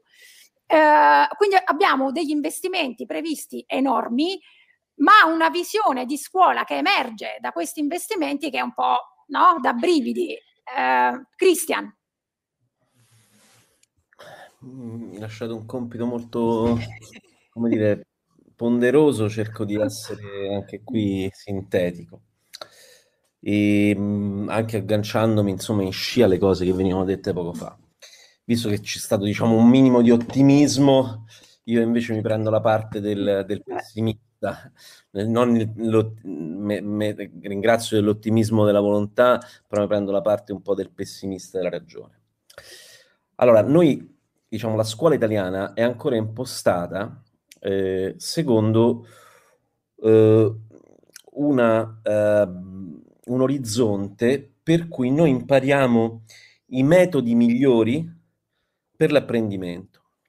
Questi metodi sono stati decodificati, hanno una storia lunghissima di decodificazione. Noi impariamo la storia della letteratura italiana, la storia della letteratura latina, la storia dell'arte, la storia della filosofia, perché pensiamo che il metodo storico sia un metodo centrale nell'apprendimento, e perché capiamo come legare continuità e discontinuità, perché capiamo come ragionare sulle rotture e sulle trasformazioni, perché immaginiamo cosa voglia dire sviluppo e transizione, perché questo ci aiuta a comprendere la realtà. Noi impariamo da quando siamo piccoli il mondo che c'è intorno a noi attraverso una cosa fondamentale che i più importanti intellettuali, da veramente l'antica Grecia in poi, fino appunto ad arrivare a Marc Bloch, a Lefebvre, a Bovella, insomma tutti i grandi storici del Novecento, hanno elaborato il metodo storico. Poi impariamo il metodo della letteratura e insegnare la letteratura, perché è un altro metodo, capire che appunto la letteratura è il modo in cui conosciamo esperienze molto diverse l'altro, e quindi insegniamo ai ragazzi che cos'è la letteratura. E poi impariamo la matematica, e cioè impariamo un metodo logico che ci serve poi a strutturare, eccetera, eccetera. Questi sono dei metodi fondamentali, ok? Questi metodi hanno ogni momento, in ogni giorno, eccetera, eccetera, nuovi aggiornamenti, nuove riflessioni. Questi metodi devono restare centrali nella scuola. Quando io dico che oggi la riflessione pedagogica è vile, io vi invito a vedere i libri più venduti in questo momento nelle classifiche di Amazon o di IBS, che riguardano temi educativi. Sono, nella maggior parte dei casi, libri applicativi, libri scritti da persone che non sono dei pedagogisti, libri che in qualche modo servono a comprendere quali sono alcune caratteristiche, alcune norme nuove. Parlano del PEI, parlano dell'autismo, parlano di che cosa vuol dire un'ultima norma uscita adesso, la disabilità intellettiva. Sono cose fondamentali, ma non sono libri che sono aggiornati al dibattito internazionale e alla riflessione in questo momento. I libri che noi abbiamo in classifica sono libri che nella maggior parte dei casi, i grandi testi classici, hanno 60 anni. Sono testi che per me, come dire, chiave, sono come dire nel luogo del cuore della mia biblioteca. La pedagogia degli oppressi di Paulo Freire, la Montessori, la scuola di Barbiana, Edgar Morin. Allora, io invito gli insegnanti a dire quali sono dei pedagogisti internazionali che negli ultimi anni hanno letto, quali sono degli psicologi internazionali che negli ultimi anni hanno letto, quali sono storici o teorici della letteratura che negli ultimi anni hanno letto, che hanno ragionato su come si insegna la matematica, come si insegna la storia, come si insegna la filosofia, eccetera, eccetera. Allora, questo dibattito manca assolutamente ed è gravissimo. Io penso che sia una cosa gravissima. Sul recovery plan, e quindi chiaramente appunto non si può immaginare di fare una legge o investire dei soldi se non si capisce che in questo momento quelli che dovrebbero essere gli attori centrali della società, della scuola, non riescono a capire qual è il bisogno vero. Il bisogno vero è di un aggiornamento di qualità vero degli insegnanti. Bisognerebbe dare la possibilità agli insegnanti di fare degli anni sabbatici, bisognerebbe dare la possibilità agli insegnanti di fare dei corsi di formazione e non pensare a un concorso che prende e mette tutti i precari nella scuola, dare la possibilità di avere una formazione pagata. Benissimo i TFA, benissimo la SIS, qualunque cosa, ma io lì dentro ho fatto un tirocinio pagato, perché è così che si pensa di creare degli insegnanti bravi. Bisogna pensare che noi abbiamo degli insegnanti che insegnano il CLIL con il B2 a scuola, cioè vuol dire che insegnano inglese non sapendo l'inglese. Questa è un'altra follia, perché un B2 vuol dire che tu non sai bene l'inglese, insegni una disciplina in inglese non sapendo l'inglese, che è un'altra follia della scuola italiana. Allora, su questo io non transigo, io voglio che gli insegnanti siano l'avanguardia intellettuale di questo paese. In questo momento non lo sono non per colpa loro in molti casi, perché con 1.400 euro al mese o con una formazione non pagata o con concorsi che non ci sono da anni è difficile formarsi. Uno certo si arrabatta, rimanda i figli, cerca di studiare quando può di notte, ma tutto quello che è stato detto fino ad oggi, anche imparare l'empatia, anche imparare cosa vuol dire la relazione con i ragazzi, certo è importante, ma io devo studiare Kernberg, devo pensare che gli insegnanti sappiano chi è Jung, è Freud. Gli insegnanti questa cosa non lo sanno, non hanno la minima idea molto spesso di quali sono l'alfabeto della psicologia, non hanno letto un testo di sociologia. Edgar Morin gli arriva prepuzza, e appunto sono testi di 30-40 anni fa. I testi che si leggono nelle classi insegnanti sono Galli della Loggia e Giovanni Floris, nel migliore dei casi recalcati con le banalità che ha detto sulla scuola. Allora questa cosa non è possibile, non è più possibile. Cioè una formazione di qualità, gli insegnanti devono saper padroneggiare 3 lingue, devono leggere una letteratura internazionale, devono sapere di scienze molto diverse, quindi se io insegno filosofia devo sapere di matematica, devo sapere di italiano, eccetera, eccetera. Io penso che così funzioni un recovery plan. Scusa che sono entrato nel dettaglio del recovery plan, ma tutto quello senza uno specchio di quello che è veramente un'infrastruttura del paese non si può, perché poi appunto diciamo la Finlandia, l'Estonia, le isole Figi hanno gli strumenti fondamentali. Grazie al cavolo. Harvard, soltanto Harvard ha lo 0, a metà del PIL internazionale di tutta l'istruzione italiana. Se noi prendiamo Harvard, datemi il soldi e mi metto lì. Basta, scusa, finito. No, vabbè, no, meraviglioso. E con questo io direi veramente che possiamo chiudere con questo. Sì. Eli, tu vuoi aggiungere qualcosa? Ma no, guarda, veramente è talmente bella la chiusura di Cristian che non voglio rovinarla, ma dico 2 cose scritte nel recovery plan, così giusto perché sia chiaro che anche il linguaggio, come dire, ci dice molto, no? Quando abbiamo come la missione che mira a rafforzare le condizioni per lo sviluppo di un'economia ad alta intensità di conoscenza, di competitività e di resilienza, partendo dal riconoscimento delle criticità, a me questa frase dice tutto e niente, ma mi dice appunto dell'assenza di tutto quello che ha appena detto Cristian, e cioè del fatto di capire veramente dove sta, come dire, a cosa serve la scuola e quale dovrebbe essere il suo ruolo centrale nella società contemporanea. Volevo dire una sola cosa velocissima, venendo io dal mondo della scienza e della formazione scientifica. Mi ha anche stupito trovare questa frase dentro la missione 4 che parla di scuola del PNRR, cioè il fatto di dover rafforzare la cultura scientifica con un diverso approccio al pensiero scientifico, non sappiamo quale sia questo diverso approccio, incentrata sull'insegnamento delle STEM. Allora, poco tempo fa, assieme ad altri colleghi, abbiamo fatto una ricognizione e l'Italia è uno dei paesi in cui si fanno più ore di insegnamento delle materie scientifiche. Questa strana idea che continuiamo ad avere che l'accrescimento, il rafforzamento della cultura scientifica, come se la cultura scientifica fosse una cosa distinta, no? Dalla cultura nel suo insieme, deve passare da più ore di scuola. Ecco, già soltanto leggendo queste due frasi, ma leggendo diciamo nell'insieme quello che sono le poche pagine, decisamente dedicate alla scuola, Cristian non l'ha voluto dire ma lo diciamo, l'è scritto Cristian, più di metà, quasi un terzo direi, forse più di un terzo dei fondi di questi 30 e 88 miliardi che sono segnati nel PNRR vanno a università e impresa, quindi diciamo che per la parte della potenziamento dell'offerta dei servizi di istruzione, perché li chiamiamo così, sono 19,44 miliardi. Io posso dire una cosa proprio piccolissima.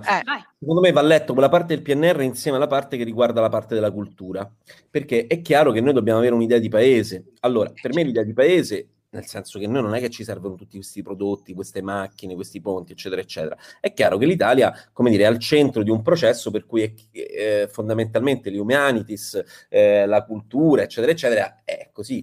Nella parte, nel grosso che c'è in quei 6 miliardi, 6.600 miliardi su 6 miliardi e mezzo sulla cultura, in realtà si ha un'idea di paese che deve diventare un grande villaggio turistico e quindi di fatto mentre invece di mettere al centro l'idea che noi trasformiamo il paese con 1000 centri studi, biblioteche innovative dappertutto, eccetera, eccetera, e quindi chiaramente formiamo. Ora, una delle piccole cose che ho fatto in questa pandemia è con un progetto che mi sono fatto dare di 100.000 euro dal MIUR, mi ho convinto, abbiamo realizzato in tempo 1 e mezzo 250 podcast per la maturità con i migliori ricercatori che c'erano in Italia e insieme ai migliori attori che c'erano in Italia.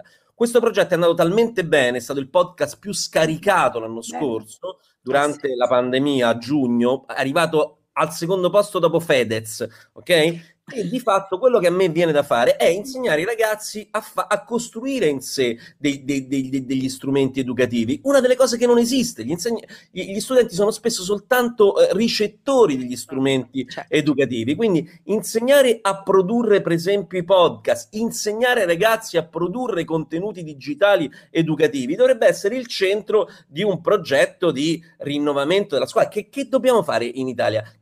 Qual è la vocazione industriale dell'Italia? Produrre macchine? Non credo che sia questo. Produrre ponti? Non è questo. Probabilmente dobbiamo produrre cultura, contenuti immateriali. Partiamo da qui, partiamo dall'insegnare ai ragazzi a produrre contenuti digitali, a produrre libri, a produrre podcast, a produrre libri, a produrre documentari. Effettivamente insegniamo ai ragazzi a fare questo. In 1 anno e mezzo non c'è stato un progetto fondamentale sull'educazione digitale che non fosse quasi del tutta in fruizione e mai in educazione alla produzione. Abbiamo regalato migliaia di soldi a Apple, a Google, eccetera, eccetera, per fare questa roba qui, e il centro della cultura digitale, dell'educazione digitale in questo paese sono studenti.it, WeSchool, e cioè degli start-upari che hanno capito che ci stavano i soldi lì e hanno creato un mercato, eccetera, eccetera. Questa cosa non è più possibile. Il Ministero dell'Istruzione deve diventare il centro dell'educazione dei contenuti digitali, della produzione dei contenuti digitali. Magnifico, magnifico. Io volevo chiudere, l'avevo preparata, ma è proprio... Sì, vai Pietro. Sì, vai. Mi aggancio subito a questo, l'ultimo argomento di Cristian, l'educazione digitale che è stata inserita nell'educazione civica, nella quale c'è di 20 minuti di più. A settimana. Guardate, io vengo fuori, credo anche Cristian sia rimasto abbastanza scottato da questa esperienza di questo primo anno di 1 ora alla settimana in compresenza di educazione civica che è stata devastante. Io credo che i ragazzi e le ragazze odino adesso l'educazione civica, perché non si è stati capaci di renderla veramente un argomento trasversale. L'educazione civica, che cosiddetta così riduttivo, deve essere il filo rosso che unisce tutte le discipline in una scuola. E purtroppo è stata un'occasione, però, per quest'anno persa. Certamente è un anno sperimentale, ma io mi auguro che dall'anno prossimo ci si sieda veramente intorno a un tavolo, tutte le insegnanti e tutti gli insegnanti di ogni scuola, e si faccia un progetto reale costruito intorno all'educazione civica, ma che unisca anche tutte le altre discipline, perché anche quella è un'opportunità. Per ora l'abbiamo sprecata, certo, è sperimentale, e io mi auguro che sia anche un modo per ripartire l'anno prossimo. Chiudo. Grazie Pietro. Allora, chiuderei così. C'è un bellissimo articolo, tra l'altro lo segnaliamo anche nei commenti, di Girolamo De Michele, che analizza il pensiero, diciamo, che emerge anche dal recovery plan, che è poi il pensiero del ministro dell'istruzione Bianchi, che viene fuori anche dal suo libro sulla scuola, e nel passaggio finale Girolamo De Michele scrive: Don Milani, ma anche Franco Basaglia, Lea Melandri, Elvio Fachinelli, Alberto Manzi e tanti altri, i cui nomi a Bianchi poco dicono, reclamavano una scuola militante, una scuola che cerca di cambiare l'esistente mentre cerca di apportare conoscenza, che cerca di insegnare non a fare le dighe, ma a capire che mentre fai una diga puoi affamare 200.000 persone, che non sia cinghia di trasmissione del sapere, dei rapporti di forza e dei processi di assoggettamento del potere, ma uno spazio aperto nel quale studentesse e studenti potessero farsi da sé quantomeno nella stessa misura in cui sono fatti, nella quale, e soprattutto al termine della quale, stia alle loro libere coscienze l'alternativa fra individuo e moltitudine, avarizia e politica, accettazione e ribellione, fra essere liberi artefici del proprio futuro o miseri servi dei padroni. Questa, non altra, è la posta in gioco. Grazie. Vabbè, fantastico. Grazie Cristian, grazie Tiziana, grazie Elisabetta, grazie Pietro. Grazie a voi. È stato un incontro meraviglioso, grazie a chi è intervenuto nei commenti, grazie a Pierangelo e Lisa di Vudio che ci aiutano con la regia. Ciao! E alla prossima, grazie a tutti e alla prossima con Valigia Blu Live. Ciao. Arrivederci. Ciao, grazie. Ciao. Grazie.